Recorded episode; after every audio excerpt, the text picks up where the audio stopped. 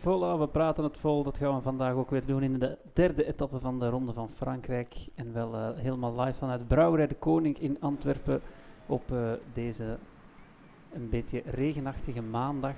Maar we kijken naar eh, een tourpeloton dat door Bretagne slingert en daar schijnt er toch een beetje zon, niet waar Jonas?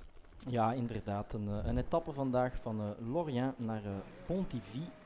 Een, eh, een vlakke etappe, mogen we wel zeggen. Een, eh, een etappe voor de sprinters. Ja, ik. misschien wel de eerste vlakke etappe. Correct, correct. En we hebben voor die eerste vlakke etappe een ideale gast eh, uitgenodigd, namelijk iemand die eh, het eh, moet hebben van eh, klimmen. Dus eh, op die manier kunnen we toch een, een klein beetje ook al eh, dromen over de bergen. Naast ons is Jeff van Alsenooi aangeschoven. Welkom. Dank u, dank u. Dank u. We komen zo meteen eh, bij je terug. Eh, Willem is er natuurlijk ook weer bij. Hij zal ehm, zoals steeds eh, de muziek voorzien en de koers als partituur gebruiken. We zijn op eh 94 kilometer, 93 kilometer van de streep in eh Pontivy en we hebben een kopgroep. Even ehm, die namen meegeven, zo ze hebben allemaal mee. Jelle Wallace is erbij, Ja. een eh, landgenoot die op zijn 32e zijn tourdebuut maakt. De eerste keer dat hij mee mocht en dat bij een Franse ploeg. Kijk, Inderdaad. Rijdt voor Koffiedis. Ide Schelling is mee, de man die de bolletjestrui draagt, maar die eigenlijk niet echt in zijn bezit heeft. Want eh, Mathieu van der Poel is eigenlijk de bolleman, maar Ide Schelling hoopt daar vandaag verandering in te brengen. Misschien al zo meteen, want ze gaan hier net beginnen aan eh, het eerste van twee klimmetjes van vierde categorie vandaag. Michael Scheer is mee. En dan een eh, duo van B&B Hotels, dat zijn Cyril Bart en Maxime Chevalier. Zo zijn we met vijf vluchters en die hebben een voorsprong van twee minuten op het peloton. Effectief. Eh, er zijn ook al eh, ja, opnames te melden opnieuw vandaag. Eh, Robert Geesink, die is uh, eruit gevallen. En bij diezelfde valpartij kwam ook Geraint Thomas onzacht in aanraking met het asfalt. Thomas zit terug in het peloton, zit weer op de fiets. Maar het is maar te hopen dat hij geen breuken of andere kneuzingen heeft opgelopen.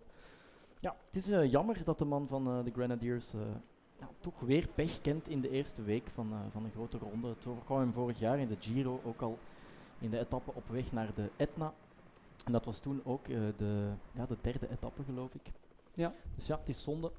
Wij zijn eh, al lang blij dat onze materiaal, de plensbui van eh, gisteren, heeft eh, overleefd. We hebben onze uitzending helaas moeten stopzetten omdat het eh, begon te stormen boven Brouwerij de Koning. Eh, ik denk niet dat wij daarvoor iets tussen za- zaten, maar goed, we zijn al lang blij dat alles eh, veilig en heel huids eh, binnen is geraakt. En eh, wij waren ook getuigen van ja, zeg maar een demonstratie van onze Nederlandse veldrijder, mountainbiker en wat doet hij nog allemaal? Mathieu van der Poel, die dus de gele trui over heeft genomen van eh, Julien Alaphilippe. Ja, trouwens niet alleen een gele trui. Ik zag ook dat hij met een gele fiets onderweg is. Dus ik denk dat ze er al een beetje op gerekend hadden, stiekem vooraf bij de fietsenfabrikant, dat Van der Poel wel eens een eh, gele fiets zou kunnen nodig hebben. Ja, effectief. Ja. Het is natuurlijk ook eh, een renner die er een doel van had gemaakt. En eh, die eerste twee etappes waren hem op het lijf geschreven.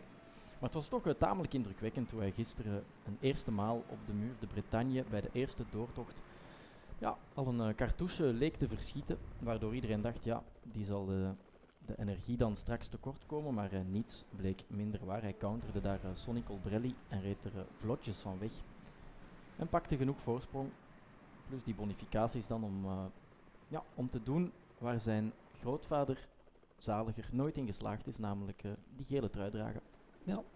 En als we dan even kijken naar het klassement, dan eh, kunnen we ervan uitgaan dat Van der Poel ook na vandaag nog wel in het geel zal staan. Want de enige man die ja, binnen de 10 seconden staat, en dat is dan weer belangrijk omdat er straks aan de streep 10 bonificatieseconden zijn te verdienen, dat is Alaphilippe, dan zou die hier al de etappe moeten winnen. En eh, dat verwachten we niet, want Terwijl we zitten aan Ja. een eh, bergsprint, moeten die even meepikken. Het is eh, inderdaad Ite Schelling die wat voorsprong neemt op zo'n eh, 600 eh, meter van die streep. Het is, een, ja, het is een korte beklimming, 1 kilometer, eh, 800 meter aan gemiddeld 5,8.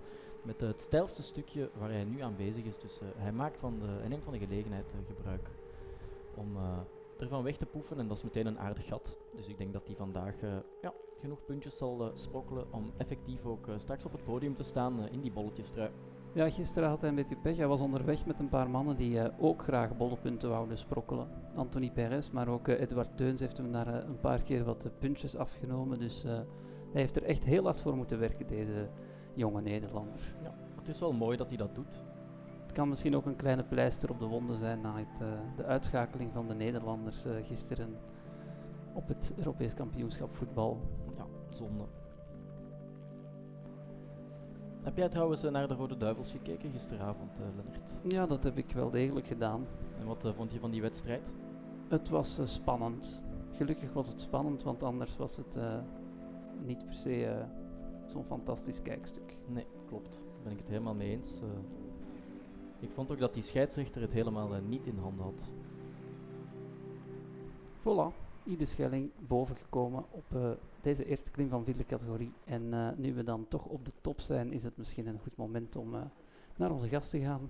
Dag Jeff, hoe gaat het met jou? Goedemiddag, Lennart. Ja, het gaat zeer goed. Ik ben eh, heel blij om hier te mogen zijn. En eh, ik heb al heel veel bijgeleerd op die luttele 10 kilometer dat ik hier bij jullie mee in de studio zit. Ik heb al woorden gehoord zoals eh bona fide scoren. Geen flauw idee waar dat, dat over gaat. Dus ik ben eh, heel benieuwd wat ik vandaag allemaal ga leren. Ja, je hebt het natuurlijk over de bonificatieseconden. Ja, dat, zijn, juist. eh, ja, dat, zijn, eh, ja, dat is vastgelegd aan de finish. Er zijn er eh, bonusseconden te winnen voor eh, de eerste drie. Het zijn seconden die afgaan van de totale tijd die je aangerekend krijgt. Ja, Want het doel van de Ronde van Frankrijk is op zijn minst om eh, als snelste eh, de 3300 en nog wat kilometers... eh, 3414. Kijk eens Ja. aan, 3414 kilometer eh, af te leggen. Dus als je dan zo af en toe wat uh, bonificatieseconden kan eh, sprokkelen, dan is dat eh, mooi meegenomen. Uitstekend, dank je voor die uitleg. Ja. Heb jij iets met sport eigenlijk? Sport in het algemeen, eh, ja, zou ik zeker wel zeggen. Ik, eh, ik leef voor de sport, zou je kunnen zeggen, maar ik eh, zit eerder in een niche van de sportwereld, wat mezelf betreft. Vertel. Mijn sport, ik, ik zou zeggen, mijn sport is het rotsklimmen. En dat was vroeger een niche-sport natuurlijk. Dat is ongeveer, ik zou zeggen, in het begin van de jaren 60, 70 is dat echt een belangrijke sport geworden. Maar is in al die tijd ook wel echt niche gebleven. En het is nu pas de laatste, sinds de, de millenniumwisseling, dat die sport ook echt eh, heel populair is geworden in, eh, in de mainstream. Dus het is een jonge sport. En, veel, eh, veel jonger dan wielrennen, denk Is ik. er dan ook zo'n competitief eh, aspect verbonden aan het, aan het klimmen? Of gaat het vooral over de mooie plaatjes die je kan schieten, de, de voldoening die je krijgt wanneer je na het klimmen dan op zo'n top staat en kan genieten van een eh, wonderbaarlijk uitzicht? Of, eh, Wel, ik denk dat daar dat? ook die, die evolutie in zit. Vroeger ging het eerder over het eh, behalen van persoonlijke doelstellingen.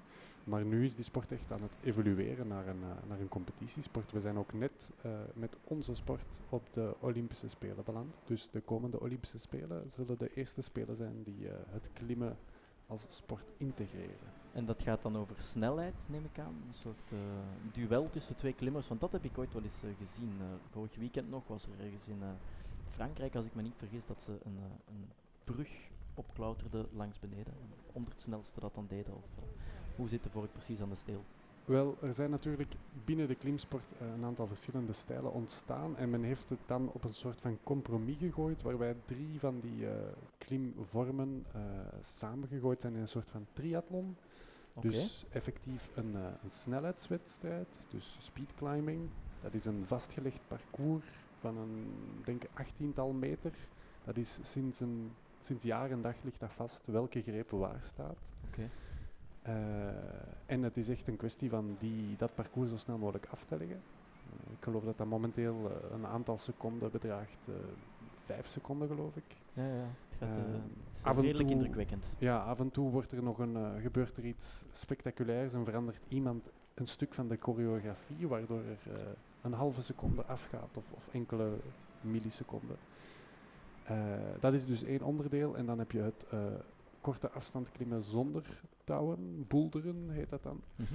En dan heb je natuurlijk eh, klimmen met een touw. En dat gaat dan over een afstand van een 20, 20 30 tal meter. Een moeilijk parcours dan. Het is eigenlijk een beetje zoals een, eh, een grote ronde in het wielrennen, waar die dan uiteindelijk degene wordt beloond die alles een beetje kan. Absoluut. En dat is natuurlijk ook wel, eh, heeft voor heel veel ophef gezorgd, omdat de beste klimmers in bepaalde disciplines ook genoodzaakt werden om zich op die andere disciplines toe te leggen die voor sommige atleten echt niets te maken hebben met hun, eh, met Ja. hun sportcarrière. Beeld u in dat een wielrenner ook, eh, nu ja, eh, een één-wielrenner zou moeten worden, bijvoorbeeld. ja, ja. Nou ja, dat is misschien nog een goed idee. Ja, ik zag onlangs een foto van eh Tadej Pogacar, de toerwinnaar van vorig jaar, die op een eenwieler eh, naar school ging vroeger. Best wel een goed, eh, goed verhaal. Ja, En heb jij, heb jij zelf ook ambitie om dan ooit een keer mee deel te nemen aan de Olympische Spelen? Of is het voor jou niet zozeer het eh, competitieve? Absoluut geen ambitie om deel te nemen aan de, aan de Olympische Spelen of eender welke klimcompetitie dan ook. Nee. Nee, het gaat voor mij eerder over het eh, mentale duel met mezelf. eh, en omgaan met, eh, ja, omgaan met druk die je jezelf oplegt of die je creëert rond een bepaalde uitdaging. Is het ook geen eh, ge- gevaarlijke sport? Als in sterven er niet jaarlijks eh, mensen tijdens het eh, beklimmen van die passages? Er sterven jaarlijks mensen bij het beoefenen van die sport, vanzelfsprekend. Er is ook, geloof ik, om terug te koppelen naar Frankrijk, in de loop van vorig jaar een zeer beloftevolle jonge klimster, een Franse topatlete, gestorven. Maar jammer genoeg sterven die mensen meestal niet in de daad van glorie, maar in het benaderen van de klim. Vaak eh, vindt zo'n klim plaats op een steile rotshelling Mhm. die je dan, eh, ja, je moet dan eh, scramblen, dus zo wat klauteren over, over moeilijk terrein om die rotswand te bereiken. En dat is eigenlijk de plek waar dat de meeste mensen sterven. In de benadering van de klim, niet eens in het uitoefenen van. Of in het naar beneden komen ook. Maar er is dus voor een, een goed begrip, er is een groot verschil tussen rotsklimmen en bergbeklimmen. Want vandaag rijden we door Bretagne, eh, de eerste sprintersetappe van de Tour. Maar jij zei wel dat er in Bretagne, want ik was daarbij, wij hebben dat toen samen gezien, dat er in Bretagne eh, wel degelijk rotsen zijn om te beklimmen. Terwijl bergen om te beklimmen, daarvoor moeten we naar de Alpen of de Pyreneeën. Ja, bij voorkeur wel. Ik, eh, ik denk dat dat toch interessante klimgebieden zijn. Maar rotsklimmen en bergklimmen zijn effectief... Bergklimmen zou ik, bergbeklimmen zou ik dan ook eerder alpinisme noemen. Ja, ja, ja. En eh, rotsklimmen, ja, daarvoor dient elke rotswand die beklimbaar is. Eh, hoog of laag, 10 meter, 20 meter. Hier in België kan ook rotsklimmen beoefend worden. We hebben geen enkele berg. Maar eh, er zijn wel in de buurt van Namen en Luik zeer veel ja, rotswanden die beklommen kunnen worden en ook tot, tot uitstekende gebieden gerekend worden binnen de sport. Het, zijn dus ook niet, eh, het, het zijn niet de alpinisten die ook aan eh, rotsklimmen doen en omgekeerd. Oorspronkelijk natuurlijk wel. Alpinisten eh, wilden zichzelf trainen in het eh, beoefenen of, of trainen in het uitvoeren van moeilijke passages als zij een, een bergtop benaderden. Eh, dat is het de oorsprong van de klimsport ook. Eigenlijk gewoon een soort van eh, ja, oefenen van de technische passages. En dat is dan zelf, laat ik zeggen, ontspoord in een, eh, in een eigen sport. Mhm. Nou, we krijgen hier eh, een beeld van eh, de landbouwers van uh, Morbihan, dat is de streek waar we vandaag doorrijden. Inderdaad, dat is het departement. Dus Frankrijk heeft heel die ingewikkelde bestuurlijke indeling met ehm, regio's, departementen, Ja. arrondissementen, kantons, communes. Een kat vindt er haar jongen niet in terug, maar Ja. goed, dat moet ook niet. Ze hadden ook de hashtag gebruikt manger local. Dus het waren Franse boeren die wilden oproepen om ehm, Frans voedsel te eten. Ja, en gelijk hebben ze.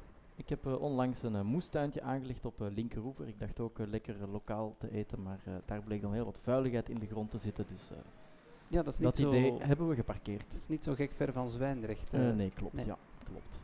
Ik wil het er liever niet over hebben. Maar goed. Eh, het koersverloop vandaag redelijk, eh, ja, laten we zeggen, voorspelbaar. Het zijn eh, de mannen van Caleb Ewan, ook de mannen van Quickstep die een mannetje meeschuiven. We zagen Thomas de Gent aan kop sleuren. Ja, het waren ook al heel vroeg de mannen van Groupama die Ja. mee zijn beginnen rijden. Dus dat wijst er toch op dat Arnaud Demar in zijn kansen gelooft. Ja, die voelt zich inderdaad in zijn sas. En dat is ook effectief de naam die door onze leek Willem Malvliet naar voren wordt geschoven als eh, de grote favoriet voor de etappe vandaag. Eh, wij zelf hebben eh Caleb Ewan getipt, Ja. omdat dat volgens ons de snelste man op twee wielen is op dit ogenblik.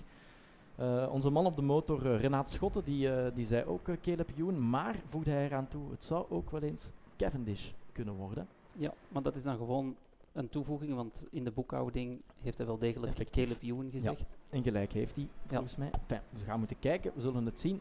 Maar goed, we hebben dan ook onze simulator eh, laten draaien. En daar kwam ook Arno Demar uit. Dus eh, het is eh, Parole, Renaat Schotten tegen Willem Malvliet en de Pro Cycling Manager simulator. Ja, en de tussenstand na twee etappes, dat moeten we er toch bij zeggen. Alle krediet voor de man op de motor, want hij voert het klassement momenteel aan met Ja. vier punten. Door één juiste voorspelling en ook nog een naam die eh, in de het top podium. drie heeft Ja. gereden. Ja. Effectief, eh, gisteren gaf hij eh, Primoz Roglic door. En eh, Die werd derde. inderdaad. Moest wel al eh, een seconde... Allee, verloor die bonificatiesprint eigenlijk van uh, Pogacar. Ja, Pogacar, bijzonder vinnig vond ik die gisteren. Ja, dat is een snelle kerel, hè. Hij had hem ook al in de luur gelegd bij die eerste doortocht op Ja. de Muur de Bretagne. Daar heeft hij ook al gesprokkeld. Dus ja, dat viel mij wel mee. De twee Slovenen. Ze gaan het eh, onder elkaar eh, uitmaken. Ben je trouwens wel eens in Slovenië geweest, eh Jeff? Wel, ik wou, ik wou er net even tussen werpen. Slovenië is een topland in de klimwereld. Ja? de beste vrouwelijke klimster ter wereld is een, een Sloveense vrouw, Janja Garnbret. Heeft dat ook te maken met de ontvankelijkheid van het Sloveense landschap voor de sport? In zekere zin natuurlijk wel. Je, hebt, je, hebt, je hebt bergen nodig of rotsen nodig om te kunnen oefenen op het klimmen. Maar ook landen met, eh, met een andere geografie of een andere topografie leveren uitstekende atleten. Japan is eigenlijk het, eh, men zou kunnen zeggen, het meest dominante, dominante land in, eh, in de klimcompetities. De Japanse vrouwen en mannen, kleine, gedrongen, stevige mensen, zetten uitstekende prestaties neer. Ja, dat zie je wel vaker in de klimsport. Ik ben ooit eens gaan boulderen in zo'n zaal en dan liepen daar ook wat kindjes rond. En die kindjes waren indrukwekkend. Hoe snel zij naar boven konden klimmen, dat was, eh, dat was een beetje om uh, jaloers op te zijn. Lijkt me ook heel goed voor uh, de ontwikkeling als jong kind beginnen klimmen of boulderen dan. Het is dan waarschijnlijk ook geen toeval dat nu de Olympische Spelen in Japan voor het eerst die klimsport op de affiche hebben gezet. Ik denk dat het er allemaal wel wat mee te maken heeft in, in, dat hele getouwtrek van organisatie, lobbygroepen enzovoort. Dat je toch... Dus wie weet, als er ooit Olympische Spelen naar België komen, dan gaat er misschien cyclocross op het programma staan. Het zou zomaar eens kunnen. Wel, de Japanners uh, ze toch. blinken vooral uit in hun uh, organisatie. Er zijn gewoon heel veel goede uh, Japanse atleten. En het zijn dan eerder zo de buitenbeentjes, zoals eh, die Sloveense vrouw of eh, een Tsjechische man, Adam Ondra, die echt eh wereld, wereldtop zijn. Maar, maar die landen zelf, die leveren gewoon niet zo'n grote oplage aan topklimmers op, zoals Japan dat doet. Ja. Mhm. Nu, je bent hier wel... in. Nou, zeg maar, Lennart. Nee, eh, ik zou zeggen- iets zeggen over de koers. Ja, jij zei, over, jij zei iets over cyclocross en eh, we kregen dan eh, Wout van Aert in beeld, onze Belgisch kampioen, die daar eh, achteraan peloton eh, iets aan het peuzelen was. Hij zag er eh, goed gemutst uit. Goed gemutster dan Sven Nys, een andere ex-cyclocrosser die ook al een hele tijd in beeld zit op de, op de splitscreen, Ja. op, eh, op het scherm Ja, dat wij te zien eh, krijgen. Ja, we kunnen niet horen eh, wat hij allemaal aan het vertellen is en misschien is dat ook niet super erg. Het ziet er bij ons in elk geval gezelliger uit hier in Brouwerij de Koning. Ja, ehm, klopt. dan in de studio's hebben die wel opgetuigd met een Belgische vlag. Ja, toch, eh, ja. Ja, Ik, denk- ik heb ook gezien dat hij de finale verkend heeft volgens mij, of Ja. was het eh, gisteren? Want Ik- zij zitten wel degelijk eh, ter plaatse, in tegenstelling tot de Wuits en de Kouwer. Ja, waar we nu een beeld, van krijgen. Ja. We worden op onze wenken bediend. die Belgische vlag, dat zal alles te maken hebben met Wout van Aert. Die hier rondrijdt in de Belgische kampioenentrui. En wie weet, wie weet vandaag een gooi kan doen naar ritwinst. Ja, het- hoewel ik las dat hij zich gaat focussen op de tijdrit. Dat hij die gele droom nog niet heeft eh, opgegeven, maar dat hij toch eh, vooral ja, de benen wil eh, sparen en wil uitpakken in die tijdrit. En ja, je kan hem geen ongelijk geven, denk ik. Anderzijds zou hij er misschien wel goed aan doen om wat van die bonificatieseconden dan om die mee te pakken al vandaag of morgen met het oog op die tijdrit. Want momenteel moet hij toch al 31 seconden goed maken. Ja, dat is veel, hè. Op Van der Poel is dat misschien wel haalbaar, maar om eh, wat is het, 17 seconden goed te maken op Roglic, dat Mm. zullen we toch moeten zien. Alles eh, zal afhangen van eh, de benen. Terwijl we nu zien dat bijna de voltallige ploeg van Lotto daar vooraan zit. Ja, het zou mooi zijn, hè, mocht Caleb Ewan vandaag een etappe kunnen winnen. Hij won eerder dit jaar ook al een etappe in de Giro, een etappe in de Tour en dan eentje in de Vuelta. En dat in hetzelfde jaar, dat is nog niet zo vaak Nee, gebeurd. dat wil hij graag. Hè. Ja, ik denk dat Alessandro Petacchi de laatste was die daarin eh, in lukte. Chef, jij bent hier ook eh, met de fiets toegekomen. Ja, klopt. Een, best wel een, eh, een mooi exemplaar, dat mij toch dus vermoeden dat je toch ook een zekere liefde hebt voor eh, de tweewieler. Eh, dat valt tegen. Ik rij al anderhalf jaar met een caducwiel.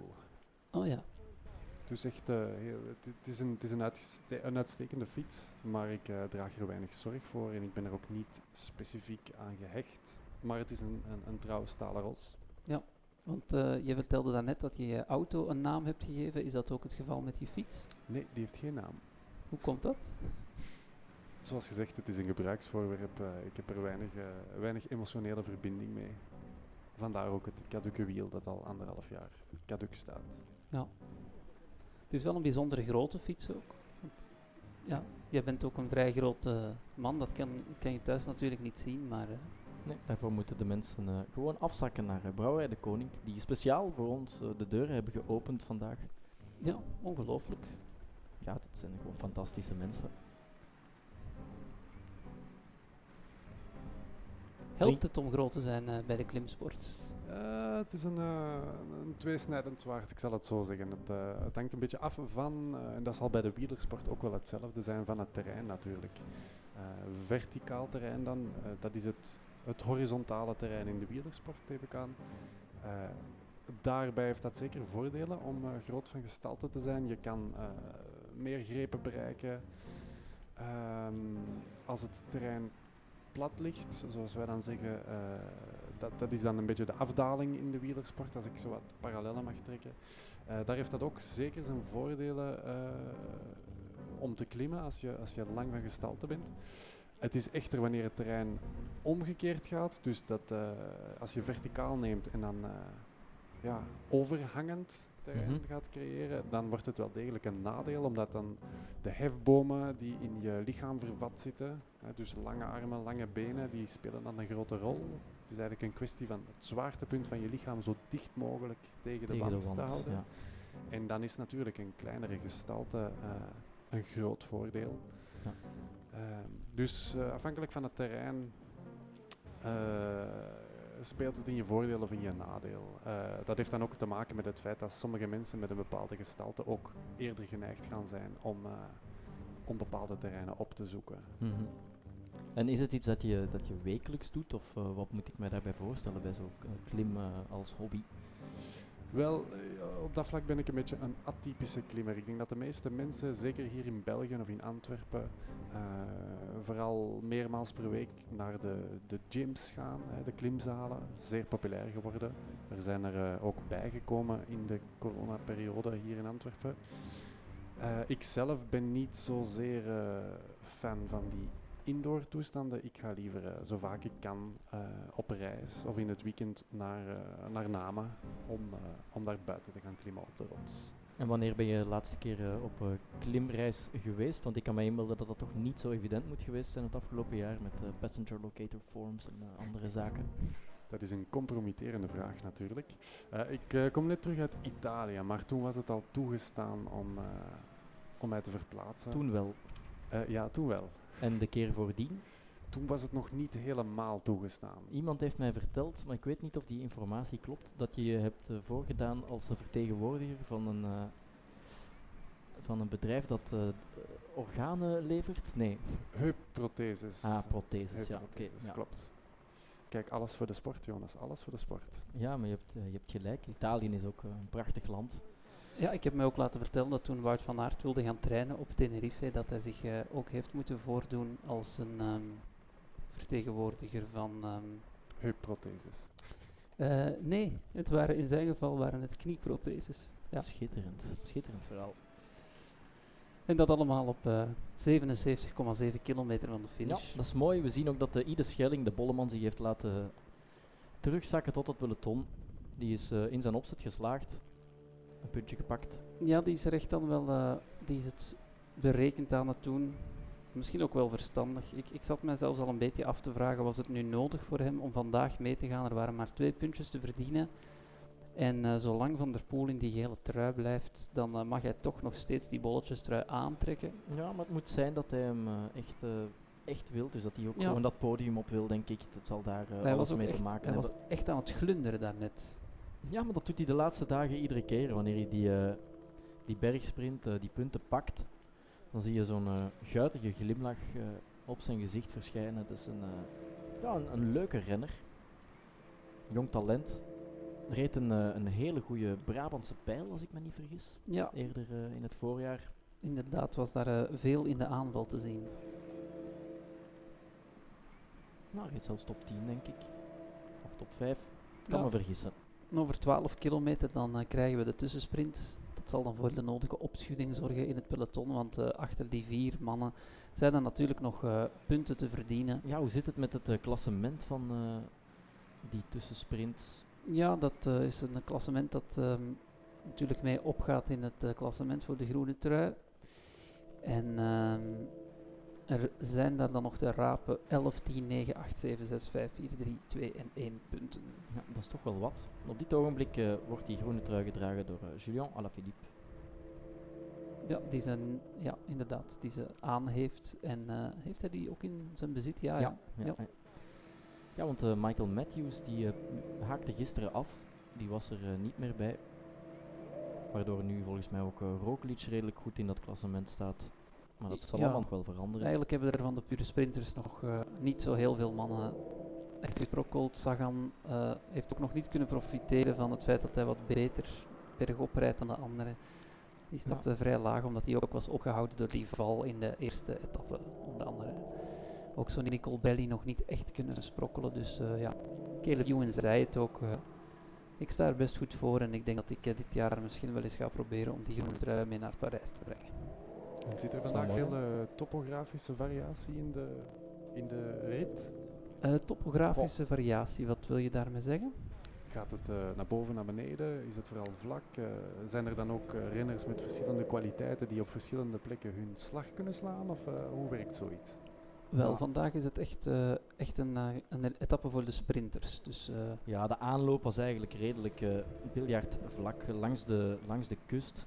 En dan eh, zijn ze eh, op een gegeven ogenblik eh, een slag gedraaid richting het noorden. Ze rijden nu richting het noorden.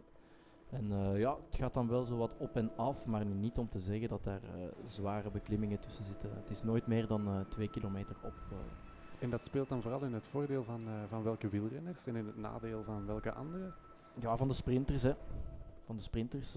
Met name. de, zo de lichte mannen, de pure klimmers, die zullen vandaag niet al te veel eh, uitsteken. Die gaan vooral moeten zorgen dat ze in een hectische finale, als ze een klassement ambiëren, erbij blijven en niet ten val komen.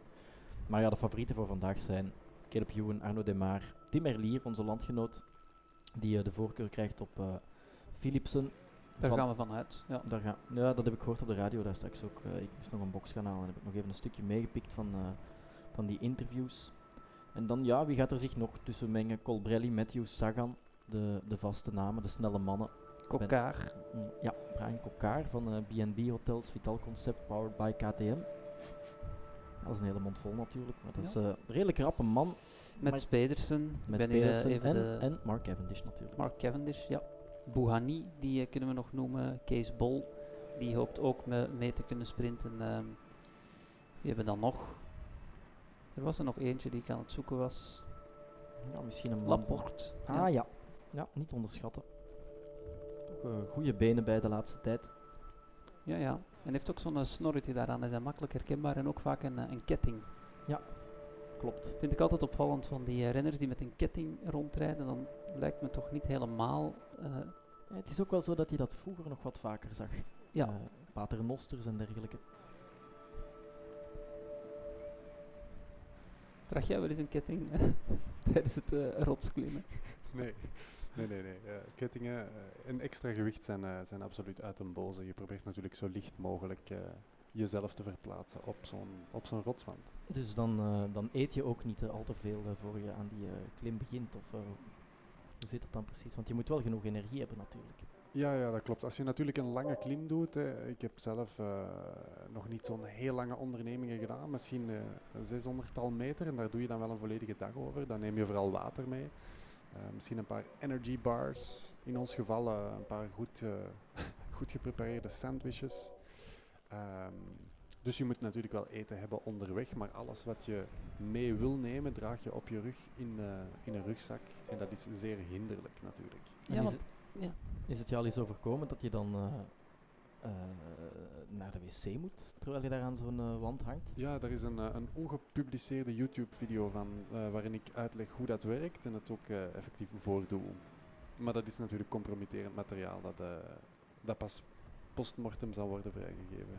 En is dat dan de grote of de kleine eh, boodschap? Dat was, eh, dat was de grote boodschap. Ah, wow. Ah, effectief. Effectief. Ja, over, over dat soort zaken gesproken. Ik eh, las ook in het eh, juryrapport van de etappe van gisteren dat er eh, boetes zijn uitgedeeld wegens plassen in het openbaar voor twee ploegleiders gisteren. En die ere die viel te beurt aan de Australiërs Luke Roberts en Matthew White. Ze hebben allebei 200 Zwitserse frank boete gekregen, omdat ze dus ja, hun gevoeg hebben gedaan waar het niet hoorde. Ja, een, ge- een gevoeg of eh, gewoon een plasje gemaakt? Een plasje, ja. Ik, eh, ik eh, gebruik het woord gevoeg ook voor eh, Ah, ja, ja. vloeibaar gevoeg. Ja, ja, ja. oké, Ja, oké, dat, is, dat is ook wel een thema binnen de klimwereld natuurlijk. Als je een, een lange route hebt die meerdere lengtes aan elkaar eh, koppelt, ja, veel links-rechts bewegen zit daar niet bij. Dus als je dan in een, een van de tussenstations, eh, zoals Lennart het, eh, het zegt, je gevoegd doet, of, of plast in ieder geval, dan moet je er natuurlijk wel mee rekening houden dat er klimmers die na je komen, letterlijk eh, door, jou, eh, door jouw gevoeg zullen moeten klimmen. Mhm. En dat is natuurlijk een, eh, een gevoelig thema. Dat lijkt mij redelijk eh, vervelend als je dat dan onderweg tegenkomt en je hebt verkrampte armen en je bent al een beetje moe. Ja, er zijn trouwens ook boetes uitgedeeld voor het weggooien van afval buiten de daarvoor bestemde zone. En die boete die was dan 500 Zwitserse frank. Wat vinden jullie van die verhoudingen? 200 voor eh, plassen, 500 voor afval weggooien. Plas, plas is natuurlijk wel eh, biologisch afbreekbaar materiaal, dus eh, Mhm. ik ben het wel eens met de Zwitsers. Ja, ik vind het ook. Ik weet alleen niet hoeveel de Zwitserse frank eh, nu precies, hoeveel dat dan is in eh, euro's. Terwijl we hier zien dat Sean Bennett, de man van Team Quebeca Next Hash, blijkbaar ja, een mechanisch defectje heeft, een lekke band. Zijn ploegmaat staat erbij om, om een wiel aan te geven. Gedoe. Maar zijn die dan van naam veranderd? Dat heb ik helemaal niet meegekregen. De ploeg, wil je zeggen? Ja, Team Quebeca Assos was het toch? eh, Ja, ik eh, geloof dat Victor Kampenaerts daar ook een verklaring over had gegeven. ehm, over die nieuwe naamsponsor. Ik weet niet waarom, maar die foto van die eh, Sean Bennett. Die deed mij op de een of andere manier een beetje denken aan eh, Lachlan Morton. Ah ja. En ja, daar, wil, daar eh, wil ik even iets over vertellen, omdat ik eh, gisteren las dat die eh, Morton, die is dus, dat is wel degelijk een professionele wielrenner. Die rijdt voor Education first. Education First, inderdaad. Hij was niet geselecteerd voor de Ronde van Frankrijk, maar hij gaat nu zelf zijn eigen Ronde van Frankrijk rijden. En hij gaat ook alle verplaatsingen die de renners per auto of ploegbus maken, die gaat hij met de fiets doen. En dat allemaal voor het goede doel. Dus eh, als we spreken over een Tour de France, dan is dat 3414 kilometer. Die van hem gaat om en bij de 5200 eh, landen. Dat is dat is, eh, ongelooflijk. hè. Dat is ja. een mooi gebaar. Dat is een marathonman. Ja, en Het wel vaker dat soort fratsen. ja, het is een, eh, een specialeke, zoals men zegt.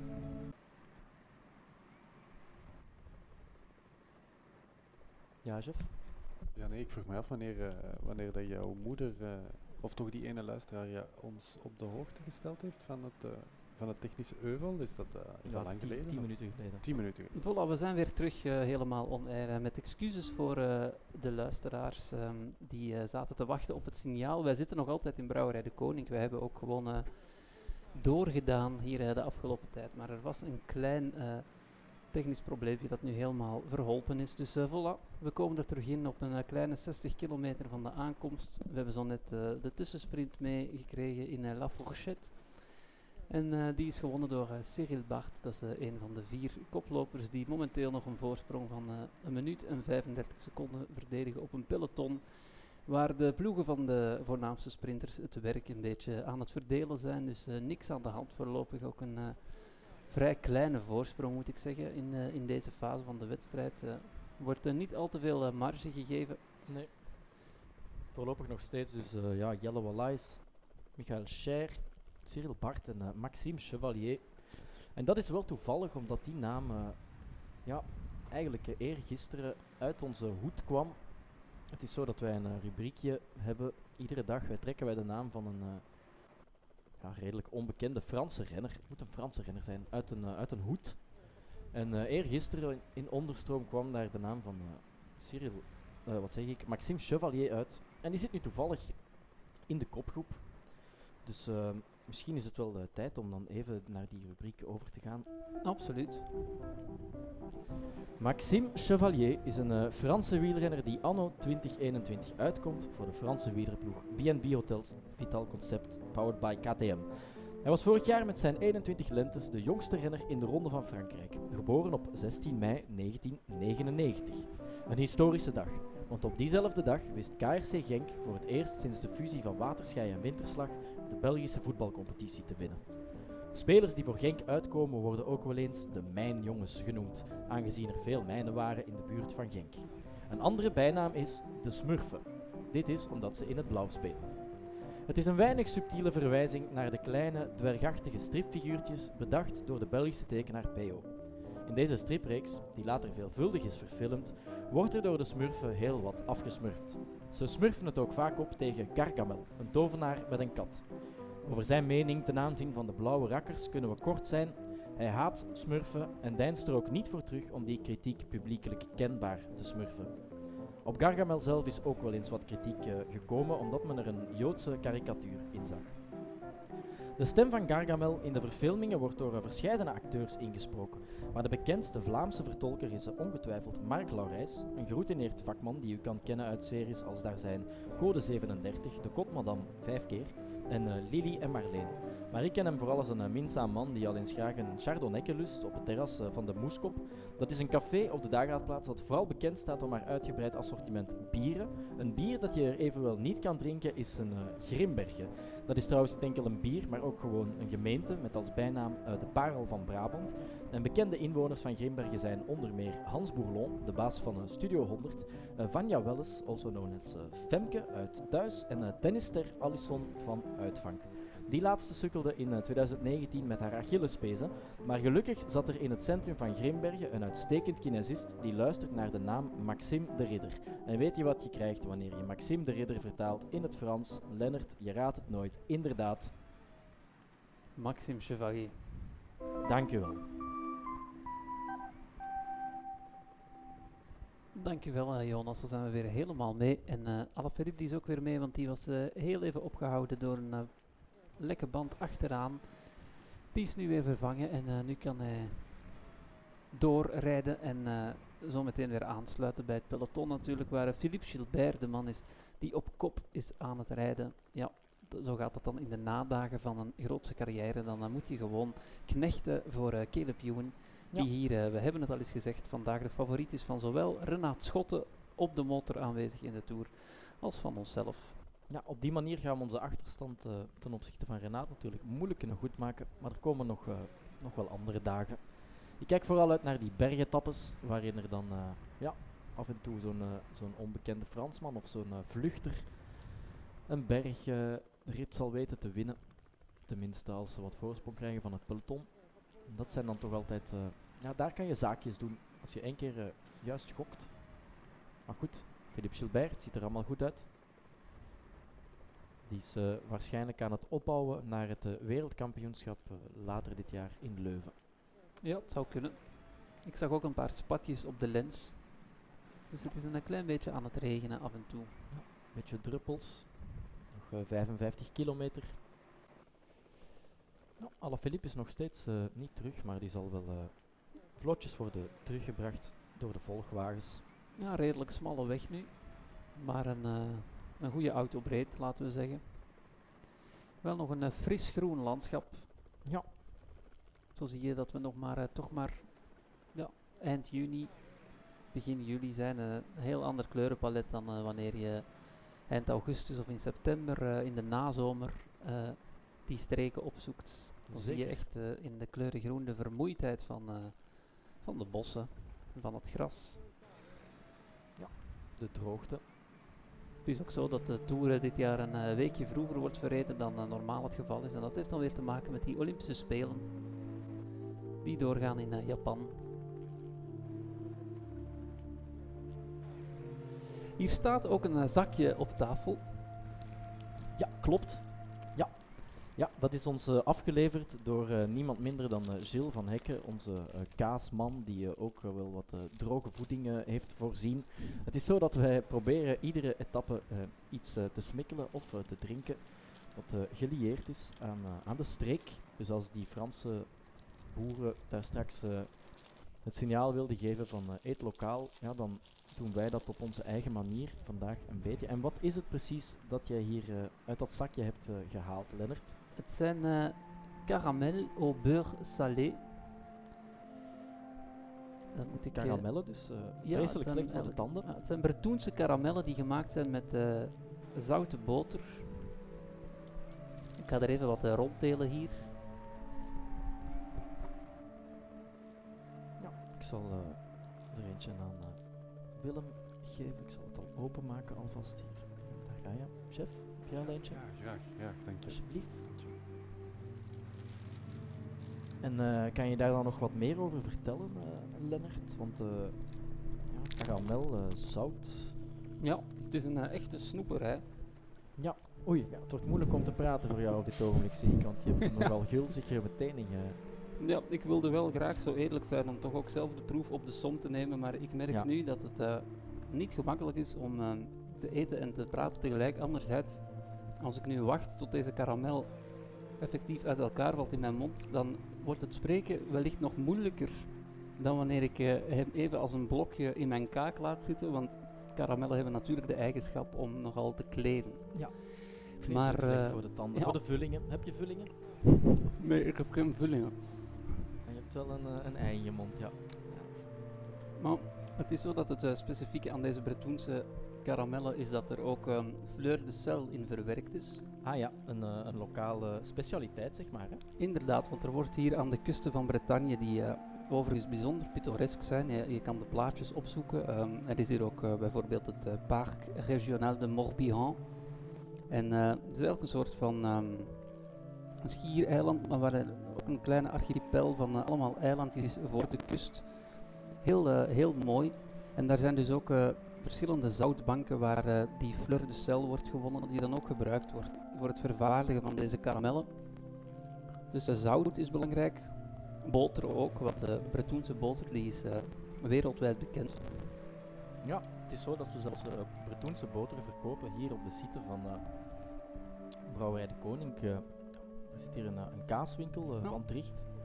En die, eh, die maken ook eh, ja, de boter die zij, eh, die zij verkopen. Die wordt gemaakt in Bretagne. Ja. Er wordt aangeraden om de karamellen te laten smelten op de tong. Maar dat lijkt me wel een heel traag proces als je daar niet een beetje bij helpt. Hoe, hoe heb jij dit eh, aangepakt, eh Jeff? Ik- Ik eet nauwelijks boter. eh, dat zit niet echt in mijn dagelijkse dieet. En nu, door die karamel te eten, oeh, werd ik ja, helemaal gek. Ik heb, ik heb gewoon ik heb die karamel onmiddellijk verorberd. Ik vind dat ongelooflijk lekker. Ja? Ja, een zeldzaamheid voor mij. Wil je er nog eentje? Eh, zo meteen, dank u. Ja. Nou, ik ga ook eens proeven ondertussen. Terwijl we weer een beeldje krijgen van een eh, kasteel. La Domaine de Kergenehenek of zoiets. Jij bent ook nog niet aan je karamel begonnen, Willem. Nee, maar nu wel. Mhm. Dus het gaat even zonder muziek zijn. En eh, hoe komt het, Jeff, dat jij ehm, weinig boter eh, eet? Heeft dat te maken met ehm, intoleranties? Nee, nee, nee. Dat heeft eh, eerder te maken met, eh, met morele keuzes. Ik heb een, eh, een heel traject doorlopen ook van verschillende diëten. eh, het is te zeggen, filosofische benaderingen tot voedsel. En ik ben dan eigenlijk eh, gelukkig ergens geland. Eh, ik ben een baginist, zou je kunnen zeggen. Ah, Een vertel. baginist. Ja, ik, eh, ik volg de Ik heb er nog nooit van gehoord. Ja, een baginist is iemand die... eh, ja, het is natuurlijk een... Het is ook niet echt een ding natuurlijk. Ja, je denkt al bagger. Nee. Nee, nee, nee. nee. Ik, ik volg, eh, ik volg het gedachtegoed van, eh, van Julian eh, Bagini. Dat is een, eh, een Italiaanse denker. eh Oké. Lennart, is het een Italiaan of een Brit? Ik denk eh, dat het een Brit is. Wel, het is een Brit met een Italiaanse naam natuurlijk. Eh, ja, die heeft een, eh, een, zeer, eh, een zeer mooi filosofisch eh, uiteenzetting geschreven over, eh, die heet, dat boek heet De Deugden van de Tafel en eh, daarin eh, benadert hij voedsel op een, op een ongelooflijk uitgebalanceerde en elegante manier. Daar kan je trouwens ook meer over te weten komen door, door in Lennarts verleden te duiken. Ja, daar bestaat namelijk een podcast van waarin, waarin er een gesprek is tussen, tussen Lennart en ikzelf over, over dat werk.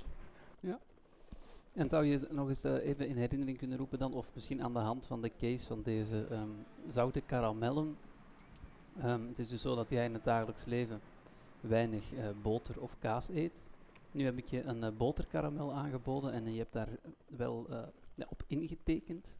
Op welke manier heeft dan die afweging plaatsgevonden, Bagini indachtig in, in jouw hoofd? Ja, ik denk dat Bagini vooral, vooral iets opwerpt, een balletje opwerpt over het, het, eh, het consumeren binnen een bepaalde context en het, eh, het afstemmen van je eetgedrag op de context waar dat je je in bevindt. Dus in dit geval eh, ben ik hier bij jullie uitgenodigd, kan ik genieten van dit, ja, dit exquis stukje vakmanschap en dat lijkt me wel een context om, om boter in te consumeren, maar in mijn dagelijks gebruik ga ik zo weinig mogelijk producten zoals boter of zuivel consumeren. Eh, het gaat voor mij eerder over het, eh, het genieten, maar met mate zou je kunnen zeggen natuurlijk.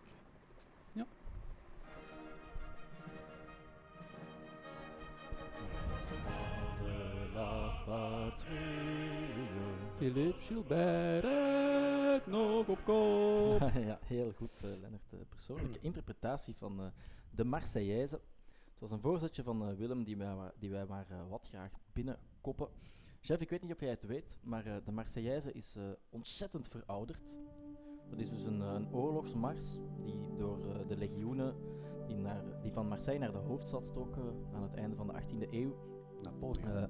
Die werden gezongen, ja, ja die periode alleszins. En dat heet Marseillaise omdat die mannen van Marseille kwamen, maar dat is eigenlijk een oorlogsmars. En wij hebben ons tot doel gesteld om over drie weken, wanneer wij afsluiten in de carousel op de kaai, waar je dus nog steeds eh, tickets voor kan kopen, eh, om daar een nieuwe versie van de Marseillaise te brengen. Uitstekend. Een nobel initiatief zou ik dat Ja, noemen. want ze hebben, er, eh, ze hebben er nood aan. Dus Willem gaat zich bezighouden met de melodie. En wij vragen telkens aan onze gast: kan je ons wat associaties met Frankrijk bezorgen? En dan kunnen wij op basis van die kernwoorden ja, een nieuwe tekst maken die eh, beter aansluit bij eh, wat Frankrijk vandaag de dag is.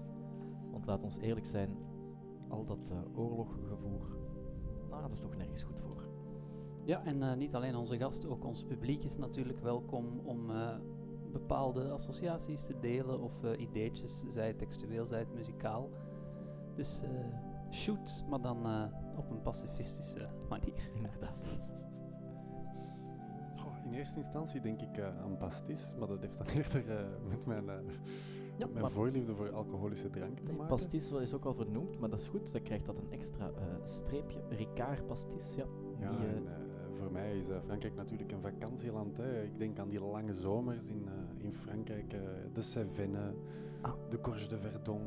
dat, is, dat zijn voor mij natuurlijk, dat zijn herinneringen die mij definiëren, zou ik zeggen. Ik onthoud, kind. ik onthoud ook eh, lange zomers. En mijn eerste, mijn eerste vriendinnetje ooit Aha. was een Française in een klein boerendorp in de Cévennes. Dus een, eh, een boerendochter Eh, als eh, absoluut. vakantielief. Absoluut, ja.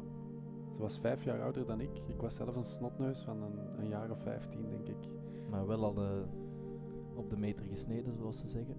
Ik weet niet wat dat betekent, maar ik vermoed van wel. Ja. Twee meter groot, Ah, ja. juist. Nee, ik was nog niet zo groot toen. Maar voor mij zijn dat natuurlijk eh, ja, warme zomerse zoele herinneringen, die, eh, die tijd. Mhm. En ben je ooit eh, gaan surfen in Frankrijk? Dat lijkt me ook zoiets voor jou. Eh, nee, in Frankrijk niet. Maar ik, er wordt wel veel gesurfd in Ossegar. Dat is, eh, ja, dat is de kust, Ja. zoals je wel weet. In de buurt van Bordeaux. In de buurt van Bordeaux, en, absoluut. andere, andere plaatsjes.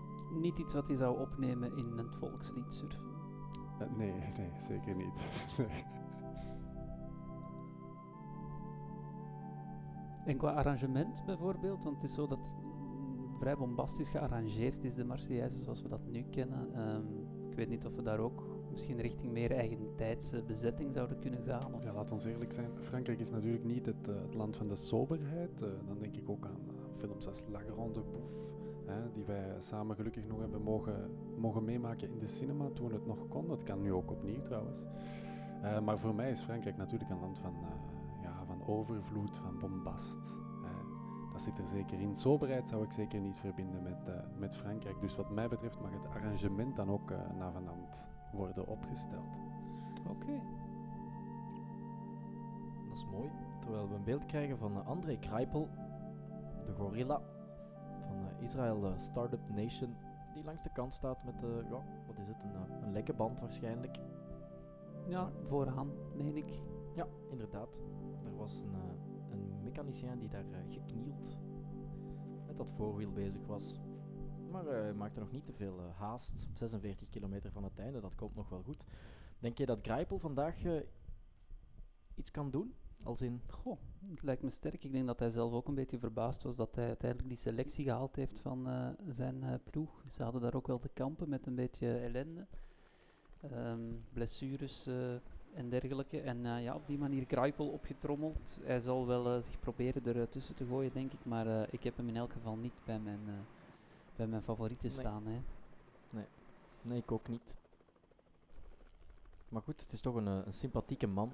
Een eh, gentleman sprinter, zoals ze zeggen, die toch heel wat etappes gewonnen heeft in de Ronde van Frankrijk. Absoluut.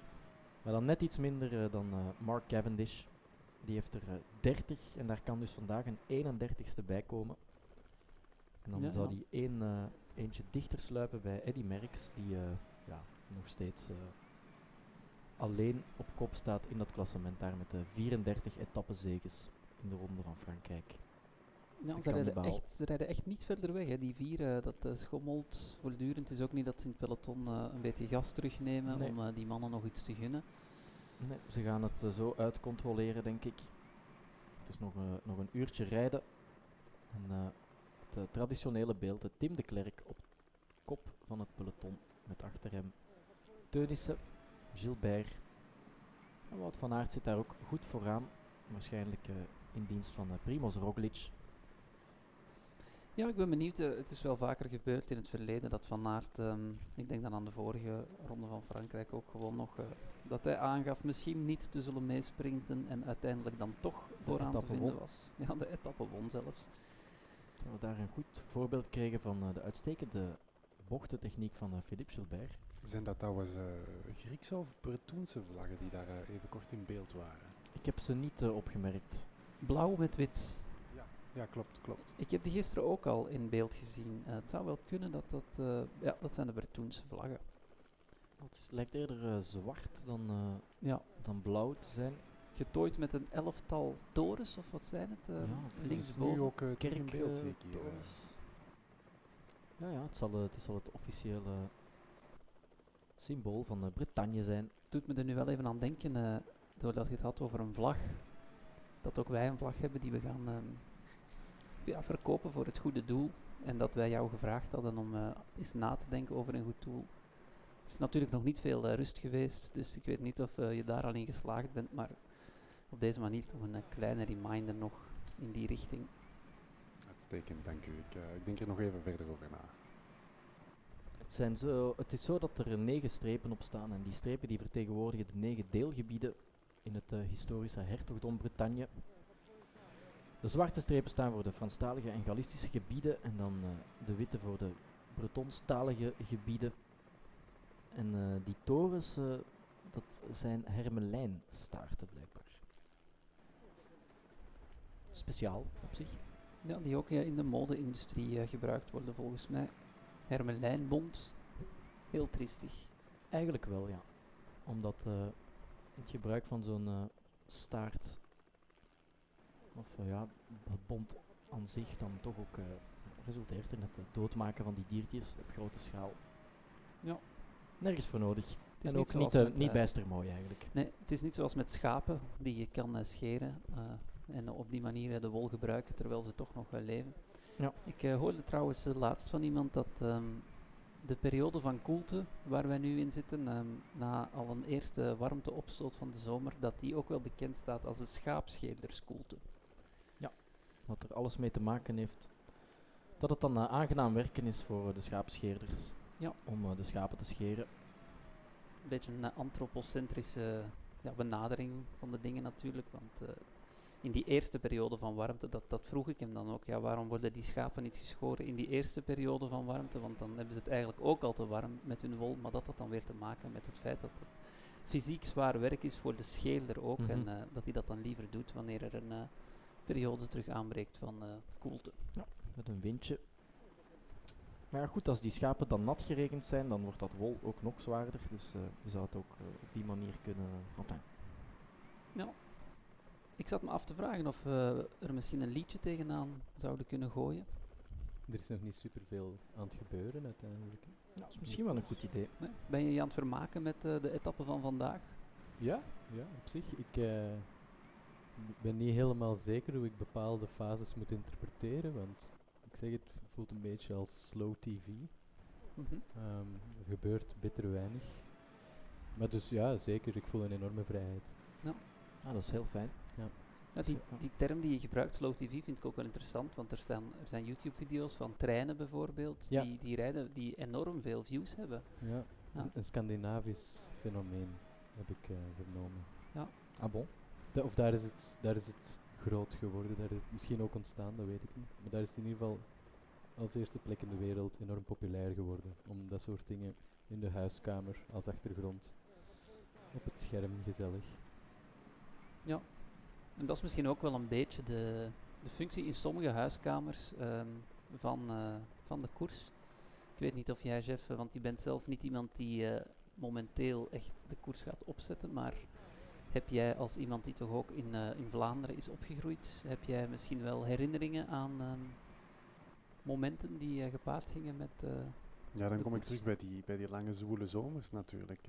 wij gingen heel vaak in de buurt van uh, Bauduit heet de plek, niet zo heel ver van, eens even nadenken, ja, ergens in het midden van Frankrijk in ieder geval, waar wij elke zomer naartoe gingen. En daar was natuurlijk altijd de tour die, eh, die gekeken werd.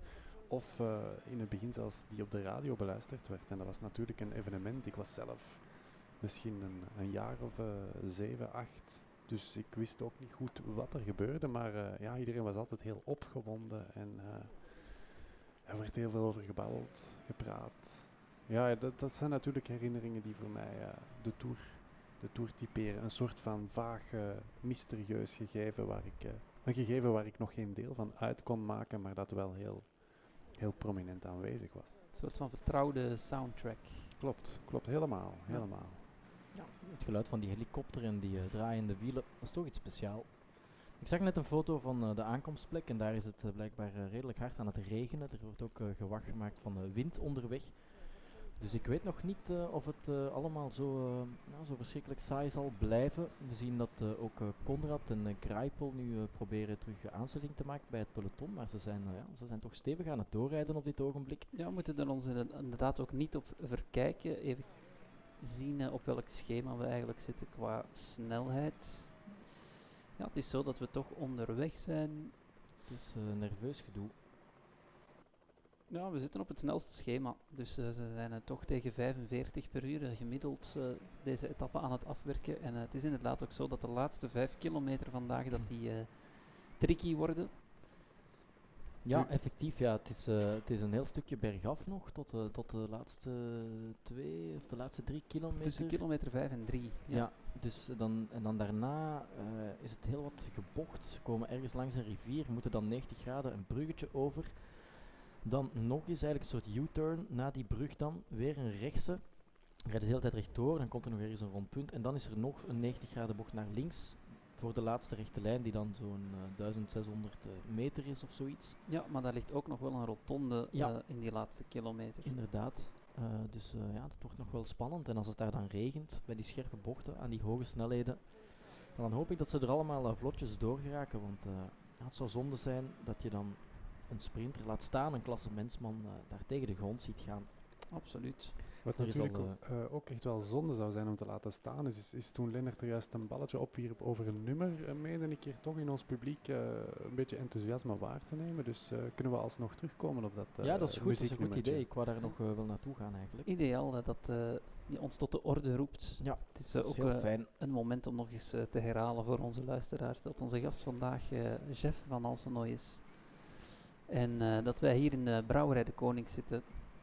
Dat wij ehm, de koers volgen voor u en dat wij nu een liedje gaan zingen. Een eh, liedje dat eh, te maken heeft met onze zoektocht naar het mooiste Franstalige lied. We hebben zelf een shortlist gemaakt van zes nummers en het publiek mag dan eigenlijk kiezen welk nummer ze graag willen horen.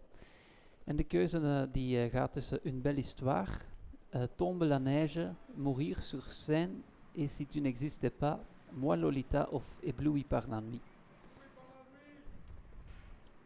Ébloui par la nuit hoor ik. Ja, we horen langs eh, eh, de mensen daar. Hebben jullie een voorkeur eh, Voor een, een, een liedje. Nou, die waren niet aan het luisteren, dus die mogen niet meestemmen. Ja, dan denk ik dat de keuze gemaakt is. En dan eh, weet jij wat dat betekent, Lennart. Ja, dan moet jij, ik mij begeven naar de staande microfoon. Heel erg goed. Kunnen wij onze opstelling een beetje aanpassen.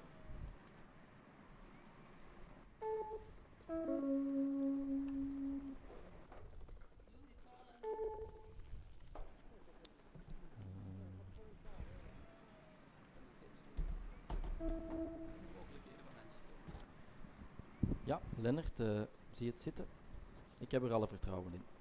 Ja, ik vind het wel een beetje spannend. Het is een eh, nummer dat ik zelf, ehm, ja, waarvoor ik een bijzondere plek in mijn hart heb, dus ik zou het eh, zeker geen eh, oneer willen aandoen.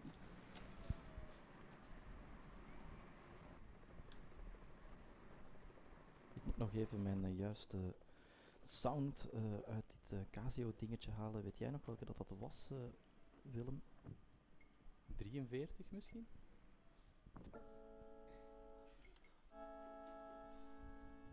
Dat is een mooie. Ja, we gaan het met deze doen.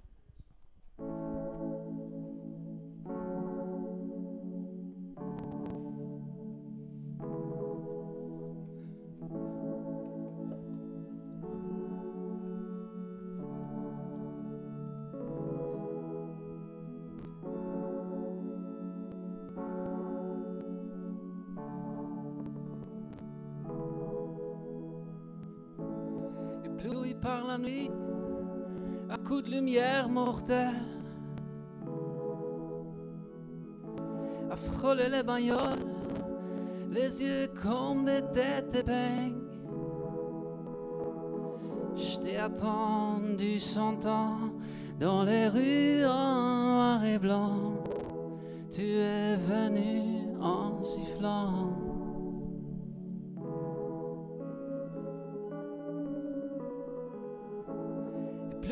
La nuit, à coups de lumière mortelle. À shooter les canettes, aussi paumé qu'un navire. Si j'en ai perdu la tête, je t'ai aimé même pire. Tu es venu en sifflant.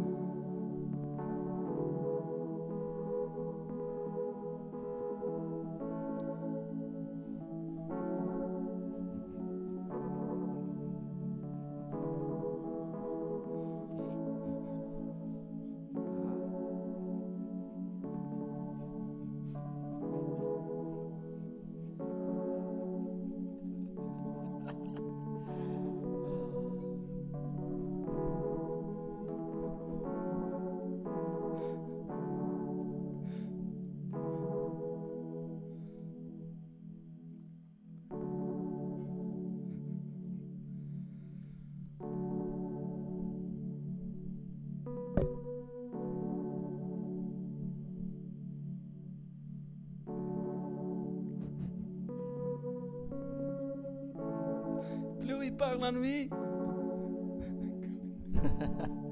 Het gaat helemaal mis, denk ik. Bleu par la nuit.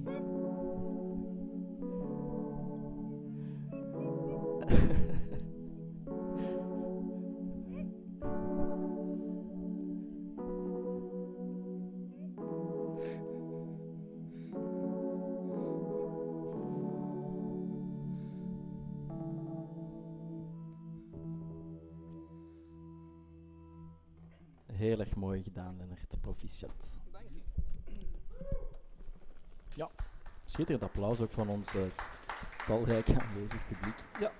We moesten het eh, ook eh, enigszins eh, korten, omdat we op een 900 meter van eh, de top zijn van dat tweede klimmetje van vierde categorie. Dat willen we toch meepikken. Ja, Wie van effectief. die eh, vier overgebleven vluchters gaat hier nog een, eh, een puntje toevoegen in dat eh, bolle klassement? Het gaat hem vooral over wie pakt daar die premie. Ja. Want dat is toch zoiets, eh, ja. Hoe meer van die eh, prijsjes ze onderweg pakt, hoe, hoe groter de pot van de ploeg is en hoe gelukkiger eh, ja, het personeel en de aanwezige renners. Ja, en het zijn vier, eh, ja, vier renners van drie Franse ploegen. En het zijn toch vaak die Franse ploegen die daar ook op gebrand zijn. Daarom dat ik het een beetje raar vond, daarnet bij die tussensprint, dat daar helemaal geen strijd voor werd geleverd. Maar misschien hebben ze afgesproken dat nu eh, iemand anders... eh, Ja, dat zou zomaar kunnen. Of ze verdelen eh, de premie, of ze denken liever eh, beter samenwerken dan, eh, dan niet samenwerken en eh, het risico lopen dan eh, gepakt te worden. Het is ook zo dat er nog een eh, strijdlustige renner moet aangeduid worden. Die Ja. eer viel gisteren te beurt aan onze landgenoot, Edward Teuns, volledig terecht. Ja, ik verwacht misschien straks nog wel een, ehm, een late uitval van een van die mannen. Ik denk dan, ja, waarom niet aan Jelle Wallais? Iemand die eh, nog iets langer dan de rest gaat proberen om eh, voor dat peloton te blijven uitrijden. En ze zijn een beetje yo-yo aan het spelen. Het is nu 1 minuut 32 geworden terug, die voorsprong.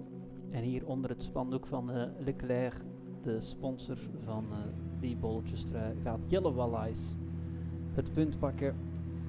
Bovenop de Côte de Plumeliau.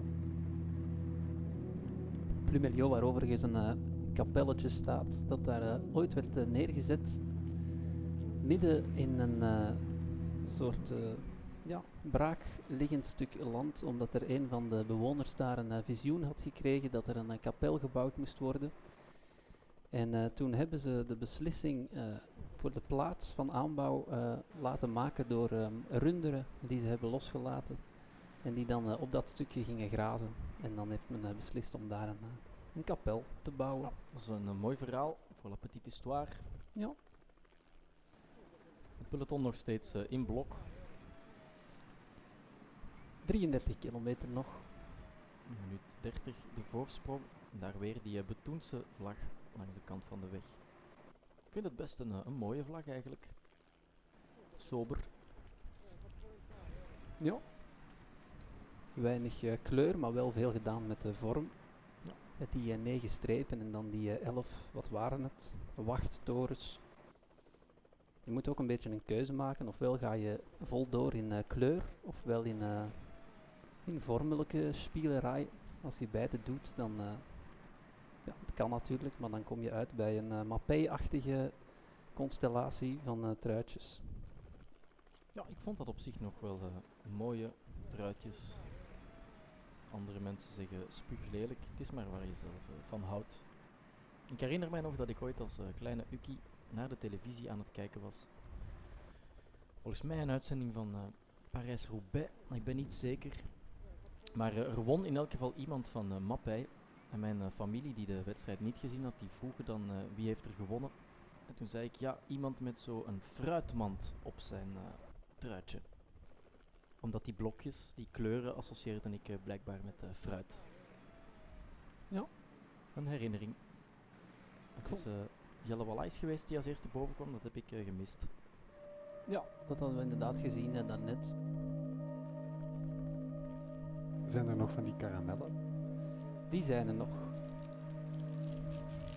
Maar het zakje hier smakelijk laten ritselen. Het is ook zo dat er iemand uh, nieuw hier is binnengekomen die ook een uh, karamel uh, kan komen halen als hij daar zin in heeft. Het zijn Bretoense gezouten karamellen.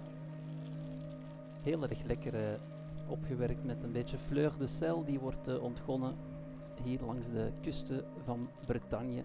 Ongelooflijk lekker. Ongelooflijk. Ja, ja vooral zacht. Heel zacht, ja. ja. Maar ik ben nog steeds aan mijn uh, eerste bezig. Je hebt hem in uh, stukjes uh, gebeten. Ja, ik bijt hem in stukjes. Dan, ja, dat doet mij... ja, jij bent nu toch de tour opgegaan van de herinneringen.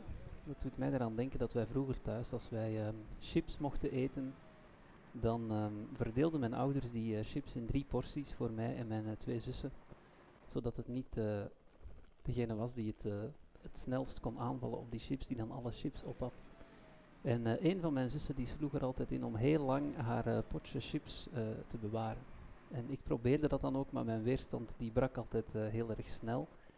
En bij haar lukte dat veel langer. En dat was dan zo, gelijk ik nu dan naar jouw karamel kijk, die daar nog altijd voor een kwart onaangeroerd ligt. Uh, zo ging dat ook met mijn zus, die dan tot uh, twee uur na het verkrijgen van die chips nog uh, altijd aan een verse chips kon zitten lekken.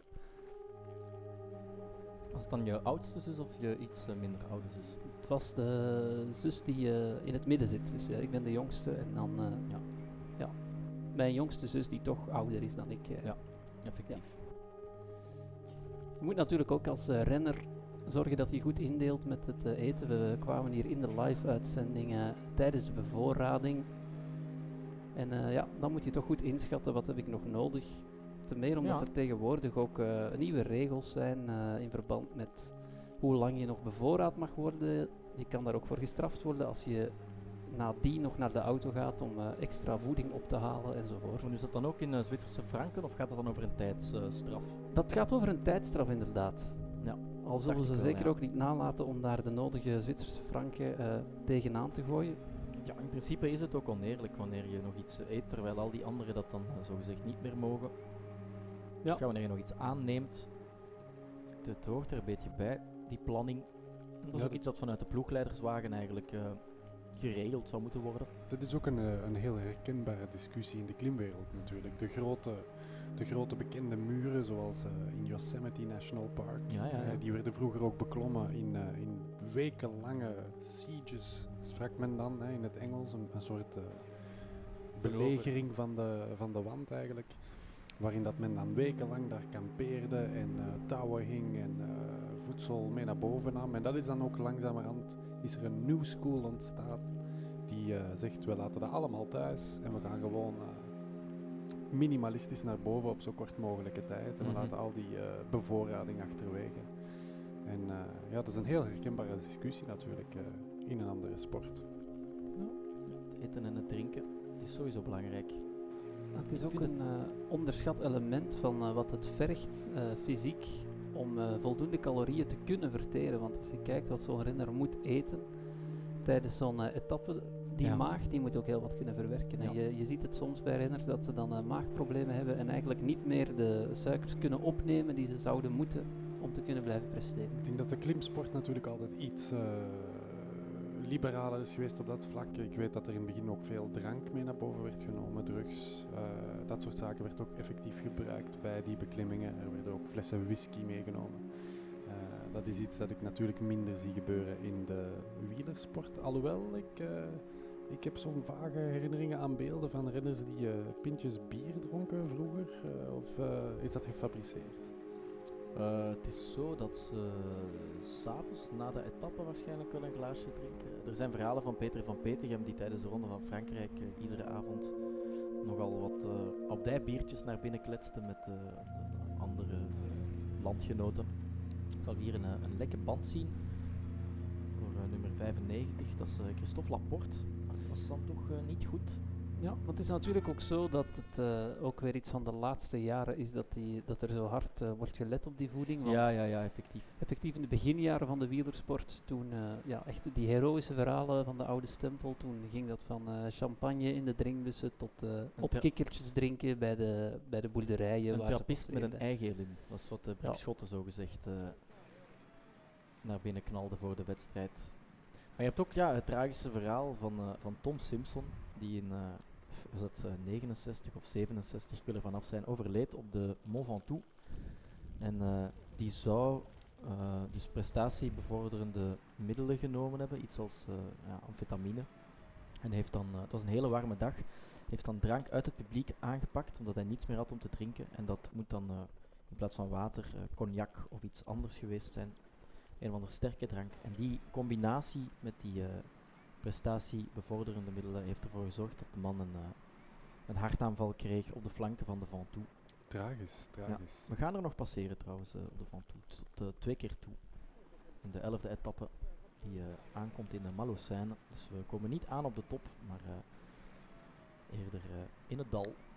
Na een, een gevaarlijke en snelle afdaling heb ik eh, van horen zeggen. En dat is dan het lot van een eh, Giro-winnaar. Ik heb het over uh, Geigenhardt. Een Giro-winnaar die in de eerste etappe van uh, deze ronde van Frankrijk al minuten heeft verloren. Die moet nu in een vlakke rit al uh, aan het werk op 27 kilometer van de streep. Ja. Was daar de man die de trein van de Ineos Grenadiers aanvoerde. Het is natuurlijk wel zo dat hij voorhand, op voorhand al wel wist dat hij ging moeten knechten in deze ronde van Frankrijk. Maar Philippe Gilbert heeft het naar zijn zin. Die is daar al heel de tijd aan het ginnegappen met Tim de Klerk. Er wordt gelachen. Ah, die kennen elkaar natuurlijk, hebben nog in dezelfde ploeg gereden. Is dat die kapel waar jij van uh, sprak, uh, Lennart, of zijn we die al voorbij? Ja. Dat is hem inderdaad. Ja, mooi. Waarvoor de locatie dus werd uh, uitgekozen door een troep runderen. Het is wel een fraaie kapel geworden, moet ik zeggen. Ja, het ziet er, het ziet er indrukwekkend uit. Het is zoiets waar je op de middag dan gaan picknicken. Als je er voorbij rijdt. Het is een, uh, 16e eeuwse bouwwerk. Ja, mooi. Nou, Laporte is al terug. Dan zal hij toch wel even aan de auto gehangen hebben. Het is een Fransman, dus dat mag. Wat vind jij trouwens van die truitjes van uh, uh, Total Energies? Ze hebben nieuwe truitjes. Ja, een beetje flats. Maar er is wel zo'n fel, felgekleurde kleurenovergang op de rug. Zou het, een, uh, zou het iets te maken hebben met die, uh, die nieuwe wetgeving in uh, Hongarije? Dat ze wat de regenboogkleuren hebben proberen integreren? Ja, dat denk ik niet. Het zou natuurlijk wel kunnen. Dat vond ik opvallend wel op het, op het EK, dat daar plots al die reclames um, toch in een regenboogtint waren gezet. Ja, zou moeten. Ja, ik had het gevoel dat ze dat bij Total dat ze dat al hadden beslist nog voor die hele het uh, ja, het zou wel kunnen losbarst. Kijk, ja, we dat flitsen met uh, snelheden tot 73 per uur. Ja, het gaat hard. Het gaat plots hard. En we zien daar ook eh, Ide Schelling die eh, wat werk komt doen voor eh, zijn kopman Peter Sagan. Met eh, Daniel Os in het wiel. Een man met de lange haren. Ja, een gretige schelling. In deze beginfase van de Ronde van Frankrijk. We kunnen ook al eens een eh, korte blik werpen op de etappe van morgen. De sprinters die eh, vandaag eh, teleurgesteld zullen afdruipen, en dat zullen er uiteindelijk toch weer heel wat zijn, die kunnen hun pijlen al richten op morgen. Morgen gaan we van Redon naar Fougères rijden.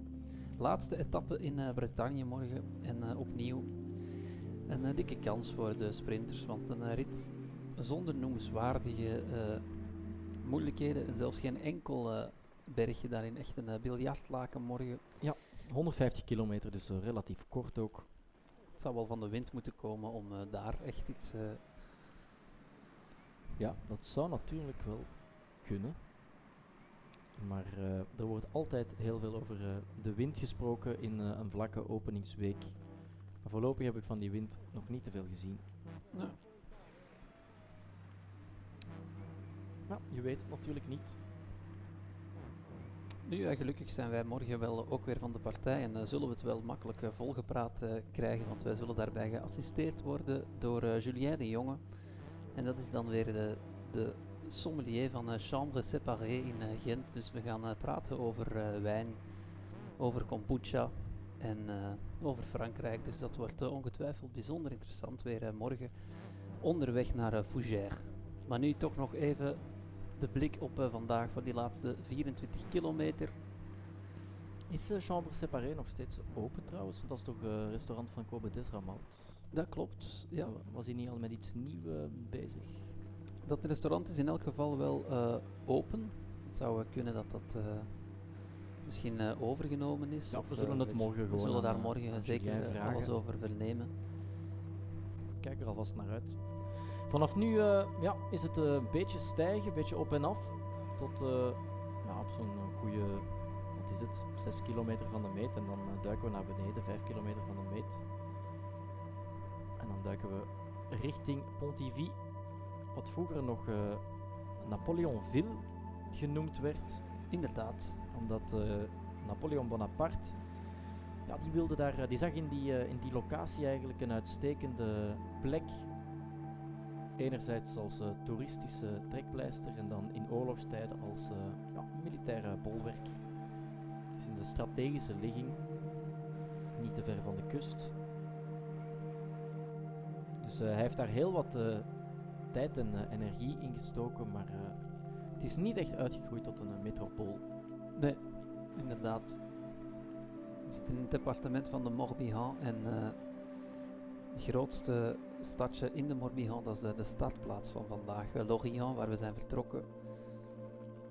Het ligt eh, ja, een beetje in een, in een inham aan de kust. En Lorient is ook de plaats ehm, waar de eh, Franse variant van de, de Oost-Indische Compagnie is ontstaan. Ah, oké. Het is zelfs de Zo, reden waarom Lorient, Lorient heet. Oké, vertel. Ja, namelijk een van de grote schepen die ze daar hebben vervaardigd eh, in de haven bedoeld om eh, ja, te gaan koloniseren in eh, het verre Azië. Die heette de Le Soleil d'Orient en eh, afgekort Ah, werd ja. dat eh, Lorient. Ja, ja, ja. En op die manier wel veel voorspoed gebracht naar Bretagne. Eh, En ze zijn ook door uh, Plumelec gereden. En dat is eh, een plaats die de wielerliefhebbers eh, kunnen kennen van het eh, Europees kampioenschap dat daar in eh, 2016 werd georganiseerd. Het eh, ging eigenlijk in een Nice doorgaan, maar eh, door een terroristische aanslag ehm, ja, is dat dan eh, verplaatst. Ik ben nu even de, de naam kwijt van die, eh, die boulevard daar aan de kust in Nice. ah, de Boulevard des Anglais. Ja, Met de palmbomen. Daar was die eh, aanslag. Ik ben daar zelf nog eens geweest, een jaar eh, nadien. Heel erg vreemd. Moet een, eh, een walgelijk moment geweest zijn. Plumelec dus eh, ook eh, ja, toneel voor een wierwedstrijd die al wel een tijdje meegaat. De GP de Plumelec. Laatste keer gereden in 2019. En gewonnen door uh, Benoît Cosnefroy. Fransman die vorig jaar hoge ogen gegooid en heel lang in de bolletjestrui rondreed. Ja, het is trouwens ook vanuit uh, Lorient geweest dat men ehm eh, Réunion eh, heeft bereikt. Ah ja. Réunion, dat is eh, zo een van die eh, gekke administratieve eenheden die in eh, Mhm. Frankrijk nog bekend staan als een departement d'outre-mer, dus een overzees departement. Eigenlijk toch een soort eh, ja, relict van een eh, koloniaal verleden, zou ik zeggen. Een, een soort koloniaal mandaatgebied nog eh, Ja, in ja. handen van eh, Frankrijk. Dat dus wel eh, gewoon eh, helemaal onder de Franse staat valt. Eh Réunion, dat eh, ligt in de buurt van Madagaskar. Waar eh, diezelfde Oost-Indische Compagnie ook probeerde om een voet aan grond te krijgen, maar dat lukte iets minder. Maar eh, Réunion dus wel tot op vandaag eh, integraal deel van het eh, Koninkrijk Frankrijk. Voilà. Het, eh, de Republiek. ja het De Republiek, ja. inderdaad, ja. Het, eh, het klonk iets te lekker. eh. Ja. Van in de tijd. het was ook alleen maar om te testen of je nog wakker was, natuurlijk. Ja, maar Willem is er wel degelijk nog bij. En dat is goed. En die mannen, ja, dus ze rijden nog steeds eh, breed eh, uitgewaaierd over de weg. Nou, een minuutje. We zitten nu voor het eerst eh, sinds even onder de minuut qua voorsprong die die vluchters nog hebben. In principe zijn ze een vogel voor de kat. Het gaat nu wat op en af en dan een hele tijd zo wat vals plat naar boven. Komen ze op een plateautje en dan duiken ze van het eh, plateautje naar beneden. Zoals eerder gezegd, richting het eh, centrum van Pontivy. Daar is het te draaien en keren, rotonde hier en daar. Rechts, rechts, links, links. En dan een lange, lange strook.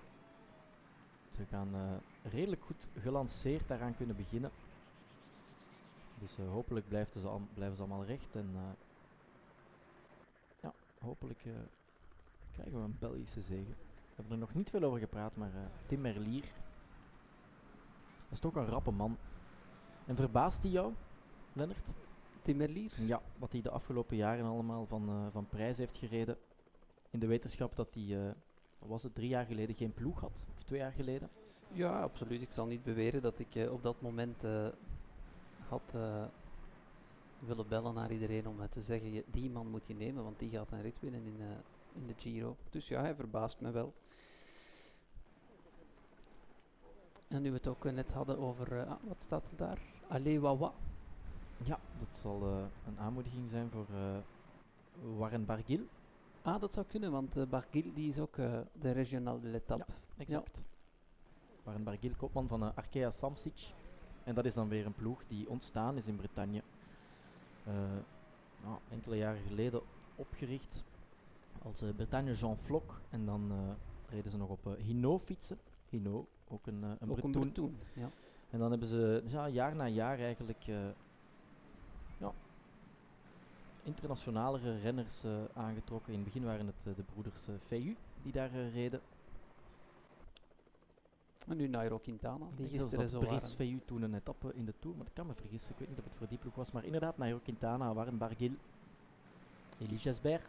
Inderdaad, en Quintana die gisteren zo waar ging aanvallen op de Muur de Bretagne. Ja, dat was mooi. Dat was leuk om te zien. Ja, omdat we het net over eh, koninkrijken en eh, republieken hadden, ehm, ik zie hier ook nog één eh, rubriekje op het lijstje staan wat we toch nog even moeten aanvinken. En dat is natuurlijk de Macron vrai ou faux, Ah ja. waarin wij eh, een van onze tafelgasten de vraag voorleggen of een weetje over een Franse staatsman waar of niet waar is. En vandaag, chef, heeft dit eh, weetje betrekking op Nicolas Sarkozy. De bewering eh, die ik zal doen, en eh, ik moet nu even zorgen dat je niet kan meekijken, Excuseer. Ja, is dat deze Nicolas Sarkozy ooit eh, 50 miljoen euro ontvangen zou hebben van de toenmalige Libische leider Gaddafi, die hij gebruikt heeft voor zijn presidentiële campagne. Oh, dat lijkt me zonder twijfel. Zonder twijfel waar of niet zonder waar? twijfel waar. Ja, tuurlijk. Kan je motiveren? Eh, gevoelsmatig. Puur gevoelsmatig. Mijn indruk van die man natuurlijk. Van eh, Gaddafi of van eh, Sarkozy? Wel, beide, beide, beide mannen denk ik. Ik denk dat eh, dat twee karakters zijn die het uitstekend met elkaar kunnen vinden. En eh, ja, wat is, eh, wat is een miljoentje of vijftig in die wereld natuurlijk. eh. dus het, het- ik, ik zie geen enkele reden om het niet aan te nemen dat het, het, eh, een, eh, een financieel scheetje van Sarkozy betreft hier. Je acht ons niet in staat om, eh, om zulks te verzinnen. Nee, Misschien nee, nee. gewoon, nee. ja. Ja. Ik, ik acht jullie wel in staat om dat te doen, maar eh, dat lijkt me onwaarschijnlijker dan, dan dat dat de realiteit zou betreffen. Ja, en je hebt gelijk, het is ook gewoon Ja, waar. effectief. Sarkozy die inderdaad eh, 50 miljoen euro ontving van Gaddafi voor zijn presidentiële campagne. Ja. Enigszins ironisch wel, omdat het nadien ook Frankrijk was onder leiding van Sarkozy dat als eerste eh westers land begon met de bombardementen op Libië in 2011. Effectief. En we zien eh, ondertussen het peloton waar uh, Alaphilippe even aan eh, veldrijden deed. De man eh, in de groene trui die eh, wilde per se opschuiven. Ik zag dat eh, Wout van Aert eh, naar voren was geschoven. We krijgen daar nu ook in een vertraagde weergave van. Ah ja, Dat hij echt even de berm eh, oppoetst.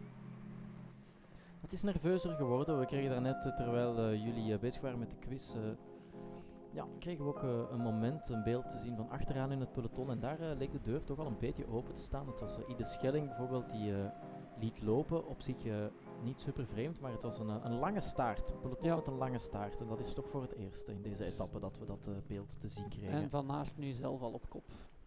ja, dat is Roglic in de veiligheid brengen. Is dat aan sparen voor de tijdrit? Het is toch een beetje zonde. Ja, maar ik denk eh, ja, dat het nu op zich, of hij nu hier eh, een aantal kilometers op kop rijdt of, eh, of dan zich laat mee, meestromen. Hier gaat hij tenminste niet vallen, normaal gezien, terzij er nog zo iemand opduikt met een kartonnen bordje langs de kant van de weg. Hij heeft het misschien ook nog wat nodig om die laatste vorm aan te scherpen. Maakt het toch van dan de zogeheten grote drie veruit de minste indruk in het openingsweekend. Hm, Ja, ja, maar ja, anderzijds hangt het ook maar eh, af van eh, wat de doelstelling eh, was. Ja, Roglic die inderdaad onmiddellijk aan het wiel van Van Aert zit met de lange mouwen. Ook Cristiano Ronaldo die droeg gisteren lange mouwen tegen de Belgen. Dat doet hij wel vaker. Ja, Het inderdaad. moet al heel warm zijn voor Ronaldo geen lange mouwen draagt. Ik vraag me dan toch af, je kiest daar dan voor om dat te gaan doen als een soort trademark. En op welke momenten trek je dan toch in twijfel, ah, het is nu toch wel echt heel warm. Zou ik nu mijn lange mouwen aandoen of niet? Ja, goede vraag. Is de reden dat hij altijd lange mouwen draagt, is dat bekend? He- Heeft hij daar al uitspraken over gedaan? Bij mij weten niet, nee. Geen idee. Ik weet wel dat hij geen tatoeages heeft. Vind ik heel opvallend voor, eh, voor een voetballer. Ah. Als je dan kijkt naar een Steven de Voer, die staat gewoon vol natuurlijk. Ja, maar Steven de Voer is ook geen voetballer meer. Hè. Dus, eh, maar nee, ja, Axel was het wel, ja, effectief. Axel Witsel die gisteren een goede wedstrijd speelde. Maar ik vond die Portugezen echt eh, maar niets. Over Portugezen gesproken, hoe zou het nog zijn met de Rui Costa? Die komt toch ook eh, lelijk ten val in die eh, eerste etappe. Jij vond de Portugezen maar niets, Jonas. Ik vond ze redelijk, eh, ja, ik vond het heel, heel smerig hoe ze speelden. aantal heel mooie loopacties gezien van Sanchez. Ja, eh, tuurlijk, maar ik bedoel eerder eh, zo die beuk van Pepe of die Pailinha. Pailinha? Palinha. Ja, die man. Die had echt rood moeten krijgen in de eerste helft al. En dan die aanslag op Kevin De Bruyne. Ik heb zelf een tijd lang in een, een zaalvoetbalploeg gezeten met een aantal Portugezen. Op het conservatorium was dat. En een van die eh, kerels, eh, Carlos Brito Diaz, die eh, kon een aardig stukje ballen. Maar op momenten dat we dan achter stonden, dan begon die ook vreselijk vuil te spelen. Dus die heeft wel eens wat mensen geblesseerd. En daar was ik dan toch ja, heel kwaad over. Ja, ik dat- natuurlijk een, een zeer emotioneel volk. Ik denk, ik heb Ja, gisteren ook goed. gekeken in bijzijn van de Portugezen. En Ja. ja. Ja, je merkt toch vanaf die achterstand zichtbaar werd, dan eh, speelt daar zoiets van een eh, melancholie, saudade. Ja, oké, zijn maar toch eh, eh, gegevens die, eh, die je mee in de berekening moet nemen. ik ben ook emotioneel, maar het is niet omdat ik emotioneel ben dat ik daarom iemands ligamenten eraf ga trappen. Ik bedoel, er zijn grenzen en dat die scheidsrechter dat dan niet... eh, maar goed, misschien ben ik nu te chauvinistisch. Nog 14,7 kilometer. Cristiano Ronaldo is naar huis. De Hollanders ook. En wij zitten er nog in en dat is het belangrijkste. Het is wel opvallend dat ehm, hier eh, voor de tweede dag op rij aan onze toertafel het woord uh, is eh, gevallen. Ja. Hoewel we eigenlijk toch helemaal niet door Portugal rijden, maar kijk, het, het maakt wat los. De tour op ehm, ja, vroege zomerdagen. Want we zitten hier dus effectief bij Brouwerij de Koning voor de tweede dag op rij. En we keren hier nog wel een aantal keer terug. Ja, je kan ook eh, heel onze speellijst vinden natuurlijk op onze pagina. Het is ook zo dat wij ehm, zelf eh, drinkbussen hebben vervaardigd die eh, volledig ecologisch gefabriceerd zijn in Duitsland. U kan daar ook probleemloos uw kinderen mee te eten geven, want ze zijn vrij van schadelijke stoffen zoals BPA. Ze voelen ook echt heel goed in de hand. Ze liggen echt goed in de hand. Ik zou ze, ik zou ze kunnen gebruiken terwijl ik op de fiets zit, denk ik. Ja, inderdaad. Ze passen in de meeste bidonhouders. Ze hebben een inhoud van eh 500 centiliter. Wat, eh, nee, eh 500 milliliter. In elk geval een halve liter. Ehm, ja, passen goed in de hand. Duitse makelij, hè? Duitse, Duitse makelij. Ze zijn te koop voor eh, 7 euro en daarmee steunt u Spotprijs. natuurlijk ook ons project. Voilà, we gaan toch maar eens kijken naar de finale, zeker Willem. Die zal moeten losbarsten. Ik denk dat we eraan kunnen beginnen. Ze Laten we zijn, er eh, naar kijken. Zou ik nog een... eh, een, eh, Een s- karamel? Een karamel het zal wel zijn, natuurlijk.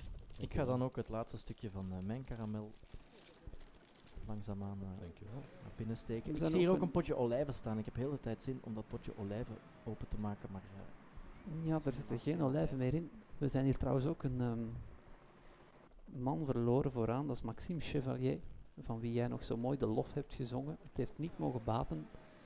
Hij is eruit gemoeten eh hij is er vooraan. helemaal afgesmurfd eigenlijk. Het is eh, Asgreen die nu in het peloton eh, op kop rijdt. En ik heb de indruk dat het daar toch vrij hard gaat. Ik zie eh, Haller daar ook eh, werk verrichten voor eh Sonny Colbrelli. Ik zie eh, Van Aert. Ik zie eh, Luke Rowe centraal voor eh, Ineos. Ja, ze zijn daar allemaal. Alaphilippe wordt eh, heel goed voor aangehouden. Ja, en ook Teuns zit daar met eh, stuiven in het wiel volgens mij. Dus welke nationaliteiten hebben we op dit moment in de, in de kopgroep? Ja, maar de kopgroep die, die zijn een vogel voor de kat. Maar eh, ik kan dat wel nog even zeggen. Een Belg, een Zwitser en een Fransman. En dan daarachter, eh, ja, de kanshebbers zijn een Australiër, een Fransman, Een Belg, ja, een Slovaak, een Italiaan, een Brit. een Brit. En ze komen hier ook met een eh, Nederlander, de mannen van DSM, die eh, Kees Bol vooraan Ja, proberen en brengen. dat is toch een opvallende kerel, want eh, vorig jaar in de Ronde van Frankrijk werd hij een aantal keren zeer goed gebracht door onder andere Nikias Arndt en andere Inderdaad. kornuiten. Die ploeg die heette toen nog anders. kan toch ook wel rekenen op een vrij sterke trein met Joris Nieuwenhuis, met Casper Pedersen. Het zijn toch Ja. mannen die weten hoe ze een sprinter kunnen moeten fietsen. afzetten. Kra Andersen, Ties Benoot. Dus Benoot, die zag ik daar al eh, op kop rijden. En hier Chevalier die wordt eh, ingerekend. Dan gaat het voor de strijdlust nog tussen die drie mannen vooraan. En ja, volgens jouw theorie, Jonas, als ze samen blijven, dan zal het uh, Cyril Bart zijn. In principe wordt het dan de Fransman. Het is zo dat die prijs van de strijdlust door een jury wordt uitgereikt en dat ze daar wel eens chauvinistische neigingen hebben. Het kan ook zijn dat het de, de eerste wordt die, die heeft aangevallen. Dat is ook een criterium dat ze soms hanteren. We zien daar eh, in tweede positie Casper Askreen, winnaar van de E3-prijs en de Ronde van Vlaanderen. Ja, het gaat hard hoor. Je ziet het, eh, hoe ze hier door die bocht komen, dat is toch eh, alle hens aan dek al. En wat je nu dus ook hebt, eh, Jeff, is dat dit is een etappe voor de sprinters. Dus klassementsmannen zijn in principe kansloos, maar die zullen allemaal ook vooraan willen zitten. Omdat eh, ja, er zal maar een breukje vallen en je zal dan maar een halve minuut verliezen. Het kan je zomaar eh, de eindzege kosten. Sprokkelen weliswaar. Ja, nee, vooral zien tot de laatste drie kilometer dat ze goed vooraan zitten. Want als er dan nog iets gebeurt, dan worden de tijdsverschillen. eh, ja, wordt, wordt daar geen rekening mee gehouden. Dat is toch een ongelooflijk tactische sport eigenlijk, hè? Ja, het is, het is vooral eh, ja, drummen geblazen. Ja, een paar mannen daar in de graskant, maar ze komen er eh, goed door, heb ik het gevoel. Ik eh, vergelijk dat drummen eh, in de aanloop. Oh, en een val. We zitten met een val. En wie is daar dan tegen de grond gegaan? Het is een man van uh, Groupama FDG. Er staan er daar twee bij. Er is Maar- nog een van de Movistar met nummer 61. Dat is, zegt dat niet waar is. Dat is Lopez opnieuw. Oei, oei, en Madouas, Ai. ook een man uit Bretagne, Ja, uit Brest waar we zijn vertrokken. Madouas die toch een beetje aangeslagen leek. een goede puncher. Is er weer bij gaan liggen. Bruno Armirail was daar in de buurt, zijn eh, ploegmaat. Ja, Gelukkig dat zijn voor eh, de toch- Fransen niet de maar. Weer twee mannetjes minder eh, om eh De Maar te helpen in die laatste kilometers. Vooral zo'n Armirai kan dan wel eh, handig zijn, omdat ze met Konovalevas ook al iemand eh, zijn verloren. Inderdaad, ze zitten daar wel nog met een stuk of vier onmiddellijk achter de mannen van eh, Lotto die eh Ewan vooraan proberen houden. Het is een kwestie van te timen. Hier gaan we meer zien. Ah, het is daarom, daarom dat ik denk dat het zelfs Victor Kampenaerts is die daar eh, de graskant induikt om die val eh, te ontwijken. Ja, Er staat ook iemand van uh, bij. we worden weinig wijzer op basis van de herhalingen die we krijgen. De vergelijking die ik even wilde maken met dat naar voren brengen van klassementsmannen, dat is er een met ehm, de rijen die je tegenwoordig ziet bij inschrijvingen voor scholen. Is eigenlijk zo als iedereen zou eh, afspreken dat ze niet gaan kamperen voor de school en gewoon pas de dag zelf vanaf 8 uur s ochtends zouden komen, dan was er geen probleem. Dat zou je ook kunnen zeggen bij die klassementsmannen. Als iedereen gewoon eh, rustig blijft zitten, is er geen probleem. Maar iedereen wil per se drummen en je kan er niet van uitgaan dat de anderen het niet zullen doen. Dus Ja. doet iedereen Oh, het. en daar ligt nog er weer een tegen de zijkant. Jongen, jongen, jongen, wat is met dat hier allemaal? Ja, ja. En vrij vooraan is dat gebeurd. Dat is Het Roglic. is Roglic Dat zelf. is, Het Roglic is Roglic zelf. zelf. Die valt daar in dat ai, grind, dat ziet er niet goed uit. En dat was stevig op de poep. Heel die Roglic ploeg zelf. daarbij. Meteen eh, alle hens aan dek van, natuurlijk. eh, eh, Education. Ai, ai, ai. En staat hij al recht? Oeh, die zijn broek die is fameus gescheurd, moet ik zeggen. Stevig op zijn, op zijn staartbeen gestuikt. Ja, moet een klein beetje op zijn effen komen ook hoor. Het is niet meteen zin is om direct weer te vertrekken.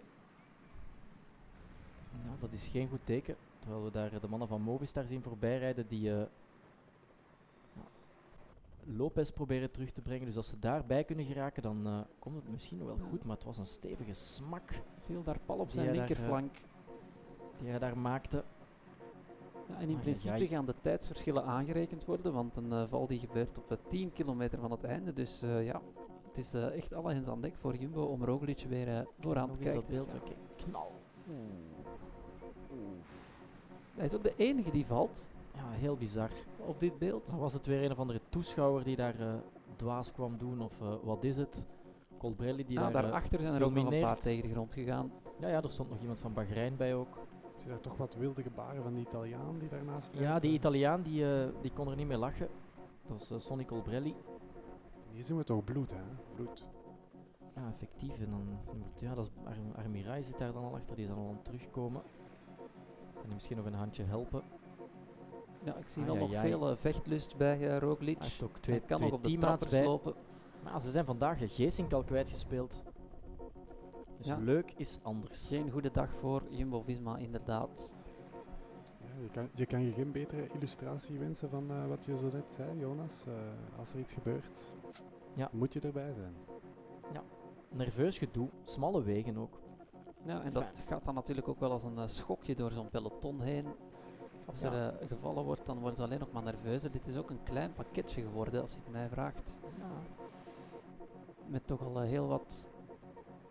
Ja, het, is op die, het zijn op die stroken daarnet, dat half plat, vals plat eh, bergop, dat er stevig tempo gemaakt werd.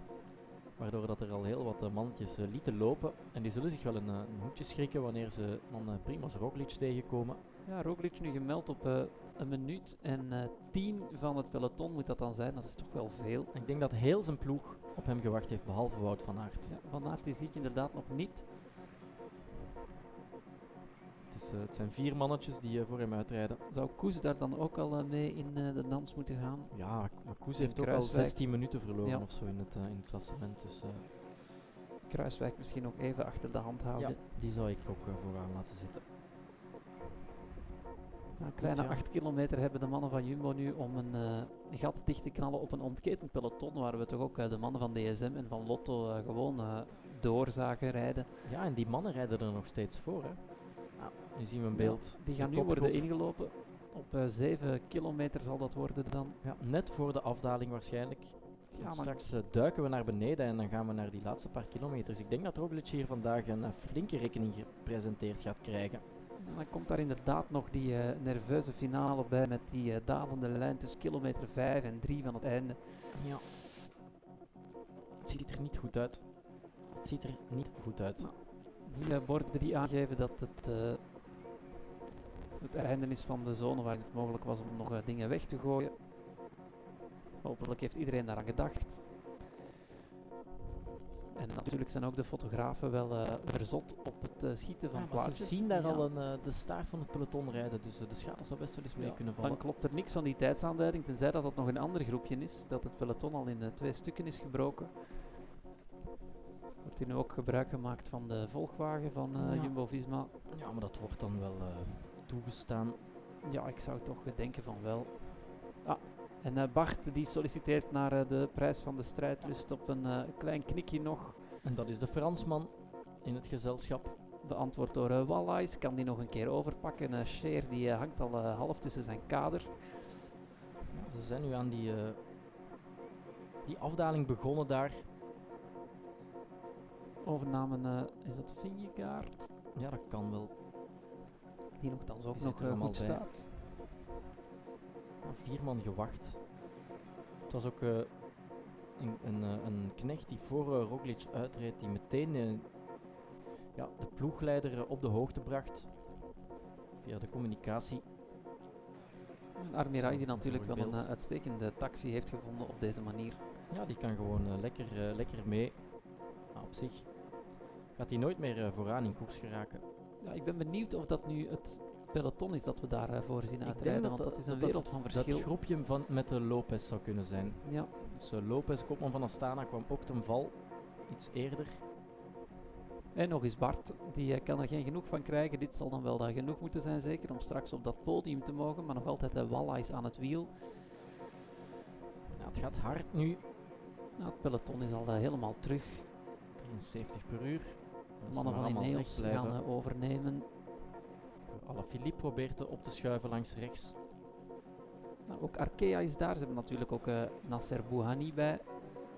Ja, en nu heb je Cher en Co die zich eh, laten uitzakken. Dat is altijd gevaarlijk. Dat is een eh, groot snelheidsverschil. Dan moet je daar omheen. Dan moet je uitwijken. Beetje links, beetje rechts. Van der Poel die daar een, in één ruk een paar plekken wint op links. Ja, en dit is de groep Roglic. Dus eh groepje met Lopez op eh, 50 seconden. Die zijn eruit gemoeten. ja. Die stormen nu naar voren. Hebben misschien wel geluk dat, eh, dat ook Lopez tegen de vlakte is gegaan. Ja, het is wel eh, indrukwekkend hoe ze daar eh, dat de ploegen tijdritje aan het rijden zijn. Er valt nu een gaatje en dat moeten ze wel dicht. Ik zag daar ook redelijk wat volk van eh Ineos zitten. Ja, ik ben benieuwd wie daar nog zit, want het lijkt me sterk dat eh, Roglic de enige zou zijn met de Lopez dan van eh, de mannen met klassementsambitie. Oei, oei, oei, en een massale val daarachter. Aan en dat was aan hoge snelheid. ai, ai. Ai, ai, Wie ai, ligt er ja. daar dan allemaal tussen? Kopman van Bahrein. Ik zie daar wat mannen van eh Trek staan. Man van B&B Hotels in de kant. En het is ook iemand van Bora die daar ligt ai, te ai. kermen. Ja, het is Mohoric die de kop overneemt en als Mohoric begint te dalen, ja, dan gaat het hard. Het was een man van eh, Bike Exchange die als eerste daar eh, weggecatapulteerd werd. En dat ziet er niet goed uit. Nee. Wie ligt er daar zo? Iemand van Bahrein. Zou het dan eh, Pools kunnen zijn? Het lijkt mij misschien eerder Heek. Het ziet er niet goed uit. Het ziet er helemaal niet goed uit zelfs. Nee. Je verhoort geen vin en nu moeten straks die mannen van, eh van Roglic en zo daar nog langs. Er ai. iemand op de weg ligt, nog drie kilometer ondertussen. En het zijn de mannen van Lotto die het commando hebben overgenomen. Het is een soort van een vrede afvallingskoers aan het worden op eh, deze manier. Oef, oef. Nou, dat is een, Ja, dat is ja, een ja, peloton ja. van eh, 25 man. Veel meer eh, zitten er daar niet meer bij. En kijk, dat is het groepje met. Dat, dat is wat ik bedoel. De snelheid gaat er hier volledig uit. Ja, moet ook wel, want eh, die man die kan daar eh, niet verplaatst worden. Die is eh, niet in staat om ehm, op te staan. En ik zou wel eens willen weten wie dat, dat dan is. 2,6 Er wordt kilometer ook nog eh, gewacht gemaakt van een valpartij van Tadej Pogacar. Maar eh, dat wil ik nog zien. Of die daar ook effectief eh, bij lag. Ja, dan gaan we met een bijzonder klein pelotonnetje richting de meet hier in Pontivy. Ja, wie is dat dan? Ah, ai, ai, lead-out ai. van eh, lag erbij. De regie blijft maar slachtoffers vinden. We gaan hier die brug over nu. Dat is die Oppassen voor die dubbele bocht naar rechts. Hebben we dadelijk die gevaarlijke bocht naar links. En wie zit er daar in eh, derde positie? Het is de gele trui. Soeverein. Ik zie wel nog veel volk van uh, Alpecin. Ik eh, denk dat uh, Merlier dan nog eh, redelijk goed omringd is. Ook uh, Ewan uiteraard. Mannen van DSM komen op eh, links. Spannend. eh. Bouani. Ja, dit is dan wel mooi. Van der Poel eh, in dienst nu. Ja, en als de trein van eh, Bol nog op de rails kan komen, dan, eh, kan die ze misschien wel verrassen. Is het Mark Cavendish die daar in het wiel zit van eh, Caleb Ewan? Ja, Ja, toch? Of is het Morkov? Sagan ook eh, nog eh, bij de pinken. Dat verbaast niemand. Die is er doorgesurfd als vanouds. Hier een hele linker bocht. Dat is de laatste bocht. En die motor die moet daar weg. zo meteen ook nog een rotonde gaan nemen in de, de laatste kilometer van de pool die zo hard rijdt dat ze een bij gaatje. Ineos een probleem hebben. Hij kijkt eens om, maar eh, is een beetje aan het inhouden. Maar kijk Dus, eens eh, aan. Wat een schitterende plaatsing van de mannen van uh, Alpecin. Bouhanni die daar ook opschuift, die het zelf doet, die het wiel van Merlier is gaan zoeken met de Colbrelli in de buurt. de buis zit daarachter. De Die buis die gaat, die gaat goed timen normaal. Die kan dat. En staat Morkov er nog bij. Carapaz in derde positie. Dus die heeft in elk geval de veldslag overleefd. Kan een goede zaak doen. De spanning stijgt nog 850 meter en dan is het nu uh, is het Ricard die daar uh, Ricard met volle bak alles opentrekt. uh, Philipsen en dan Merlier in derde positie. Dan gaan die mannen hier dan een kunststukje neerzetten. Nog, nog drie man. Het is Philipsen in tweede positie denk ik. Ja. Een corridor voor Team Merlier richting eerste Tourzege. Komt er daar nog een treintje uit de achtergrond? Of, Bol die zich voorbij Sagan wringt. Philipsen uh, met Merlier in het wiel. Die gaat nu aanzetten. Die gaat de snelheid opdrijven. Sagan zit in de derde positie ja, klaar. Een robotje vechten met Bol. Philipsen ja, ja. begint. Sagan heeft dat gevecht gewonnen voor het uh, wiel van Merlier. Ewan onmiddellijk aan het wiel van uh, Sagan. Dan uh, Bouhanni, dan Bol. Kevin Merlier nu komen. Merlier nu. Oh, oh, en gaat tegen de grond. Neemt Sagan mee. Vreselijk, maar dan is het Tim Merlier die hier voor de zege gaat sprinten. En dan is het Philipsen die tweede wordt. En Bouhanni derde, maar wat was met oei, dat oei, allemaal? Oei, Alles uit elkaar geslagen, ze druppelen hier binnen. En uh, Oh, Ewan, oh, dat was aan oh. bijzonder hoge snelheid, die daar wegschoof op het moment dat hij zijn sprint wilde inzetten. En uh, Matthews zien we nu ook binnenkomen met gebogen hoofd. Het wordt een uh, bijzonder pittige avond voor alle medische staf, voor ook... Man, man, man. Ja, hier Pogacar, Pogacar lag erbij. Pogacar binnen op. Groepje met Van Avermaat ook. Op 27 seconden was dat uh, Pogacar. Dan moeten we tellen wanneer uh, Roglic hier uh, zich gaat komen melden. Zou het kunnen dat ze toch iets met die uitslag gaan doen? Krijgt nog wat hulp van um, Imanol Erviti. De oude getrouwe. Ja, ja, ja. En voor Tim Merlier is dit natuurlijk een fantastische zegen, maar als kijker toch een klein beetje uh, ah, een einde in mineur hier. Ik moet zeggen dat ik een beetje van slag ben uh, door wat er allemaal gebeurd is, terwijl we hier uh, is dat Valverde die nog een laatste sprintje trekt om zijn kopman en Roglic ja, ja. veilig thuis te brengen. En uh, Roglic is veilig. zwaar gehavend. En Ewan ligt daar nog steeds op de grond. Ik vrees dat het het einde verhaal zal zijn voor onze kwikzilveren Australiër. 55 seconden verliest uh, Roglic hier op Pogacar. Dus uh, komt binnen op 1 minuut 22. Dat is veel. Zeker is wel dat uh, deze Tim Merlier meteen raakt schiet bij zijn eerste sprintkans ja, in de Ronde van Frankrijk. En zijn lead-out uh, wordt tweede. Maar wat gebeurt er daar? Is het Ewan die dat wiel aantikt? Ja, die tikt het wiel aan. Ja, Ewan die opzij wil. Ja, hij, hij rijdt tegen Sagan aan. Ewan die uh, eruit wil komen. Maar hij tikt het ja. achterwiel aan, want Tim Merlier uh, maakt daardoor een sweeper en Sagan gaat erover. Colbrelli die moet uh, stevig uitwijken. Ja, ja. En dan is het ja, Merlier die eigenlijk als enige echt zijn sprint kan rijden. Het is ook niet Cavendish, denk ik, die man van uh, Quickstep. Nee, nee. Als Morkov misschien. Uh, Morkov dan, die daar...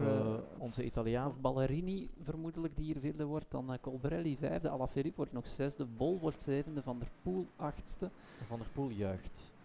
Ja, die houdt het geel natuurlijk ook. Ja, die doet zelfs een goede zaak.